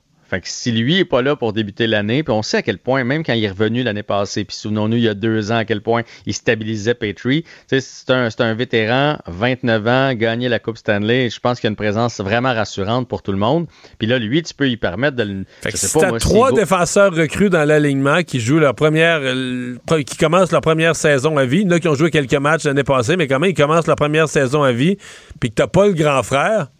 Exact. Euh, pour être Parce que moi, la inquiétant. manière que on, est mieux, ça- on est mieux de compter beaucoup de buts si on veut en gagner. parce qu'on- Parce que, ou bien avoir des maudits bons gardiens. Parce que moi, de la manière que je voyais ça, tu sais, Edmondson, Savard puis Madison qui ont euh, de l'expérience dans la ligue. Puis là, ben, tu peux te permettre des, des jumelés avec des jeunes. Puis quand ça se corse un peu trop, tu mets même ensemble, ces vétérans-là. Tu sais, tu caches un peu tes jeunes. euh, ça, per- ça permet de stabiliser les duos. Mais là, s'il t'en manque un, là, ça devient Chris Weidman, ton autre euh, vétéran. Puis tu sais, Chris Weidman, on l'aime bien. C'est un bon coéquipier. Il aime Montréal. Il a défendu ses chums l'année passée. Mais on est loin de Joel Edmondson. On s'entend? Surtout comme Donc, euh, stabilisateur en défensive. là. euh, surtout. à l'attaque, il y a des bons flashs en, en avantage numérique puis tout ça, là, mais. Ouais. Fait que euh, ça va être à suivre, en tout cas. On va suivre ça de près, surtout Suzuki Edmondson. Puis il y a aussi euh, Sean Monahan. Euh, il était sur la glace. Euh, par contre, il y avait un chandail là, sans contact, ça, donc il n'est pas prêt à y aller à 100 Mais au moins, ça s'en vient, ça s'en vient dans son cas. Fait que c'est pas mal les nouvelles du jour Mais là, du côté, de- du du Canadien. côté positif, il y en a un autre qui semble très en santé cette fois-ci. Ouais, Brendan Gallagher. Il a parlé aujourd'hui, puis il a avoué, puis il l'avait dit l'année passée, puis il est revenu là-dessus. Il a eu un trop court été. Il a dit, tu sais, euh, à son âge, avec son petit physique et toutes ses blessures, lui, il a besoin d'un été d'entraînement. Il prend de la masse musculaire, il se remet en forme, puis il a, besoin de ça quand il commence la saison. L'année passée, il a commencé la saison blessé. Il n'était pas à 100% dès le départ à cause des séries, à cause qu'on a joué tard, puis on a eu peu de semaines. Il a dû prendre du repos. Donc, il n'avait pas pu s'entraîner comme il voulait et il a traîné ça toute la saison de son propre aveu. Là, il dit qu'il est en grande forme, il a eu sa routine, son été de conditionnement physique comme il est habitué de le faire. Donc, il s'attend, euh, en tout cas, il a l'air en forme, il avait un beau sourire aujourd'hui et il s'attend à une saison où il va être à 100%, en tout cas, à moins qu'il arrive de quoi, bien évidemment. Là. Alors, Brendan Gallagher, s'il est en santé, Mario, c'est combien de buts? Parce que là, il va plus en marquer 30. là. C'est quand même fini, ce temps-là. là. Il est en parfaite santé. Je vais Mettons me, dé- joue, je, vais me joue 70, parce qu'il n'a jamais Je, fait des je vais me saisons dédire, complètes. je vais me dédire là, qu'il y en a qui en- je vais dire 11, parce que j'avais déjà dit qu'il en compterait plus jamais 10, mais mettons, si tout ce que tu décris, qui est en forme, en santé, tout ça, 11. Ouch. Hey, pour vrai, s'il joue, mettons, euh, 90% des matchs, puis qu'il en met seulement 11 dedans, à 6,5 millions. Mais toi, tu penses quoi? Tu penses qu'il va en marquer 28? Ben, s'il est en forme, comme il le dit, on, on va le croire, ben, Ouais. je pense qu'il va aller chercher 20. Pour vrai, Ok. s'il marque 20 buts, Ah, euh, qu'ils ont 20 des avantages numériques, ça, ça, ça va être cher pareil. Mais moi, ce qui m'inquiète, c'est, c'est, c'est, c'est la rapidité. Moi, ce que je me souviens l'année passée, c'est qu'il. Puis là, OK, de plus en plus rapide, il faut dire. Puis lui, il vieillit, puis je pense que c'est pas de plus en plus rapide. euh, Mais peut-être qu'il était blessé. Peut-être. Mais peut-être c'est ça. Moi, je me dis, y avait-tu un petit quelque chose à une cuisse? Y avait, tu sais, s'il y avait un inconfort, déjà que c'est pas une gazelle, là. si tu ajoutes un inconfort, t'es fait. Moi, ce que j'ai hâte de voir, c'est que je trouvais non seulement qu'il avançait plus, mais il avait l'air essoufflé. souviens-toi, après 35 secondes, s'il y avait le malheur d'être pris sur la patinoire, on était foutu, puis là, il était plus capable d'aller changer. Fait qu'est-ce qu'il va avoir retrouvé ça euh, pendant la saison morte? On le souhaite, là, parce qu'il a seulement 30 ans, Brendan Gallagher, et il est sous contrat pour encore 5 saisons. Hein? Fait, que, pour vrai, j'espère qu'il va nous en donner plus que 11 s'il joue une saison euh, complète. Alors hier, tu nous as lancé un questionnement. en fait, c'était une demande qui était faite par Federer, qui soulevait un mhm. questionnement dans tout le monde du tennis. Federer qui voulait jouer en double pour son dernier match à vie avec Nadal. Est-ce qu'on a la réponse? On a la réponse, ça va se faire. Donc, c'est euh, vendredi que ça va se faire. Dernier match du grand Roger Federer. Vendredi, pas demain, dans huit jours? Ou demain? Non, demain. Demain, demain. OK. Donc, demain, euh, match en double, Federer-Nadal. Ouais, dernier match euh, en carrière. Et euh, pour vrai, ça va être quelque chose. Père ou gagne, j'imagine les derniers points de cette rencontre-là. Euh, moi, moi je, veux, je veux voir ça et de voir ces deux grands-là sur le court ensemble en même temps. C'est ça, ça le sport. Ça nous fait vibrer, ça nous fait vivre des, des moments. Je ne les connais pas personnellement, mais dans mon salon, il me semble que je vais avoir des émotions, je vais ressentir quelque chose. Fait qu'on a bien, bien hâte de voir ça. C'est soir de football le jeudi. Ouais, mais c'est pas une grande soirée, par exemple, ce soir. Hein, de, toute façon, de toute façon, tout le, monde, tout le monde va regarder le, débat ce soir. Il y a de la politique, c'est bien meilleur que le football. C'est vrai, ça va peut-être jouer plus rude. Pas sûr, euh, pas sûr. du côté oui, donc tu dis pas un grand match, non, effectivement. Hein. Ben, les Browns contre les Steelers, les deux ont des fiches de 1 et 1. Les deux sont allés chercher un peu des victoires à l'arraché. Les Steelers, c'est dans le, le, match où il y a eu plein de, de field goals manqués. Là. Par contre, euh, c'est une rivalité intra-division. Euh, il y a toujours des flamèches quand ça joue dans cette division-là. Mais c'est pour les amateurs de football. Quand tu le dis, c'est pas très sexy. Ça veut pas dire qu'on n'aura pas un bon match. Regarde, en fin de semaine, euh, lundi, il y avait des bonnes équipes qui jouaient, puis ça a été plate à mourir parce qu'il y a eu une domination d'un côté ou de l'autre. Fait que peut-être que le match va être intéressant. Mais bon, c'est deux, deux équipes qui devraient pas gagner le Super Bowl euh, cette année, on s'entend. Et en quelques secondes, début de saison dans le junior majeur. Oui, ça commence ce soir. Gatineau contre Shawinigan à Shawinigan. On va hisser la banderole de champion. Oh, c'est vrai, là-bas, on a gagné un championnat. Hey, merci. À demain. À demain. Pendant que votre attention est centrée sur cette voix qui vous parle ici, ou encore là, tout près ici, très loin là-bas, ou même très, très loin, Celle de Desjardins Entreprises est centrée sur plus de 400 000 entreprises partout autour de vous.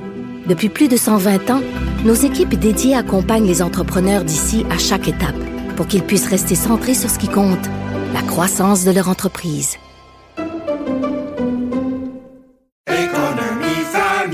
Ici Ricardo. Et Émilie, marchand d'IGA. On a envie de vous inspirer à bien manger. À moins de 5 la portion. Suffit de repérer les produits valeurs sûres et de les cuisiner avec une de nos recettes. Les valeurs sûres, c'est bien pensé, hein? Bien sûr! Détails sur IGA.net. Vous vous demandez si les plantes ressentent de la douleur?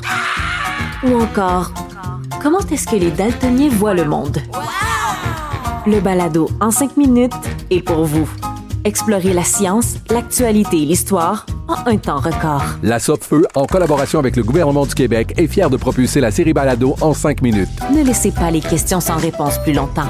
En cinq minutes, disponible sur l'application et le site cubradio.ca. Mario Dumont. Probablement capable de vous battre à n'importe quel jeu de société tout en débattant des enjeux de société. Cube Radio. Cube Radio. En direct à LCN. Permettant avec Mario Dumont et Emmanuel Latraverse. Euh, alors, petite pause préparation, euh, messieurs, dames, débat Radio-Canada ce soir. on a vu quelques images soigneusement choisies sur euh, Twitter. Emmanuel, une autre chance là, de faire bonne impression pour M. Legault, là, notamment, qui, a, qui a été, selon bien des observateurs, son pire ennemi jusqu'à maintenant? Oui, absolument. Puis je pense que c'est important pour, pour, lui de renverser cette impression-là jusqu'ici parce que euh, M. Legault, depuis dix jours, donne l'impression que la campagne l'intéresse pas, qu'il mhm. prend sa victoire pour acquise, que tout ça, c'est fastidieux. Et ça vient un peu sceller cette impression d'arrogance hein, qu'on lui reproche par, parfois. Donc, ce soir, les, les, Québécois ont besoin de voir un chef euh, de bonne humeur, un chef souriant, un chef qui donne l'impression qu'il a envie d'être là et qui trouve que l'exercice vaut la peine. Surtout pour lui, c'est sûr que c'est difficile d'être la cible de tous les, toutes les attaques. C'est la mhm. difficulté de solliciter un deuxième mandat. Mais il faut qu'il saisisse l'occasion d'expliquer aux Québécois pourquoi il le veut, ce deuxième mandat. L'enjeu, c'est pas qu'il perde les élections, mais l'enjeu, c'est sa fameuse majorité forte sur laquelle il compte. Pour l'avoir, cette majorité forte-là, il faut qu'il réussisse à gagner des courses serrées, et difficiles. Et pour ça, il y a besoin d'aider ces candidats sur le Mhm. terrain. On va voir si le café va aider, en tout cas. Euh, Mario, euh, il y a que Mme Anglade là, qui a continué de, de- de faire campagne là, hier. Euh, On a le sentiment qu'elle n'a pas une seconde à perdre, elle n'a pas une journée à perdre.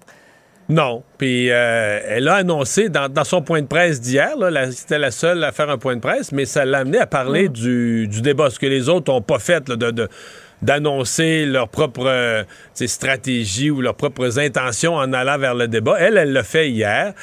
Et bon, elle a annoncé quand même quelque chose d'audacieux. Euh, tu sais, elle l'a même formulé dans ses mots. Elle dit demain, ce sera plus là, la- comme la chef libérale, ça va être juste Dominique. Là, tu sais, façon de La dire. vraie elle veut- Dominique. euh, la vraie Dominique, qu'elle veut arriver Mm. euh, moins dans ses notes, euh, plus parler avec son cœur aux, aux Québécois.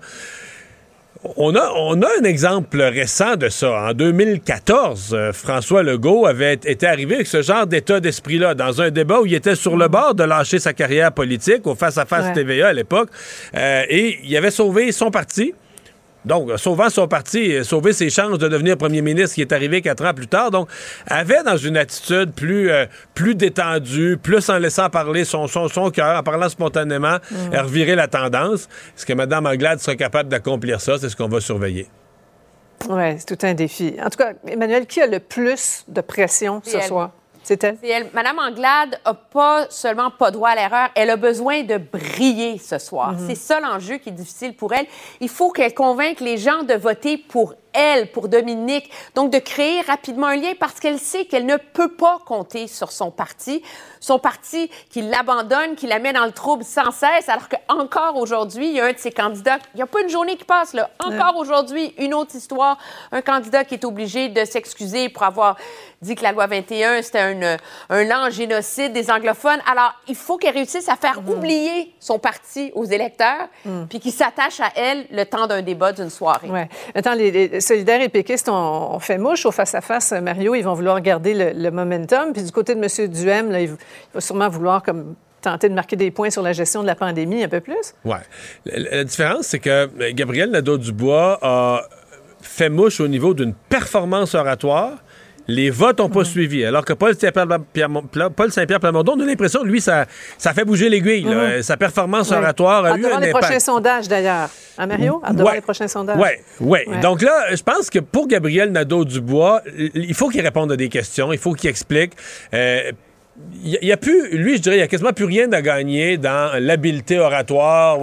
Euh, ça y est donné, là. T'es bon. Euh, Ouais, il, a, entendu. il a à répondre aux gens qui sont inquiets du programme de Québec solidaire, qui ont peur du radicalisme, des, conséquences du programme, euh, les, les- les ultra-riches, mais finalement qui sont peut-être une partie de la classe moyenne, les véhicules ultra-polluants, mais qui sont peut-être finalement le véhicule de monsieur, madame, tout le monde qui conduit les enfants au soccer.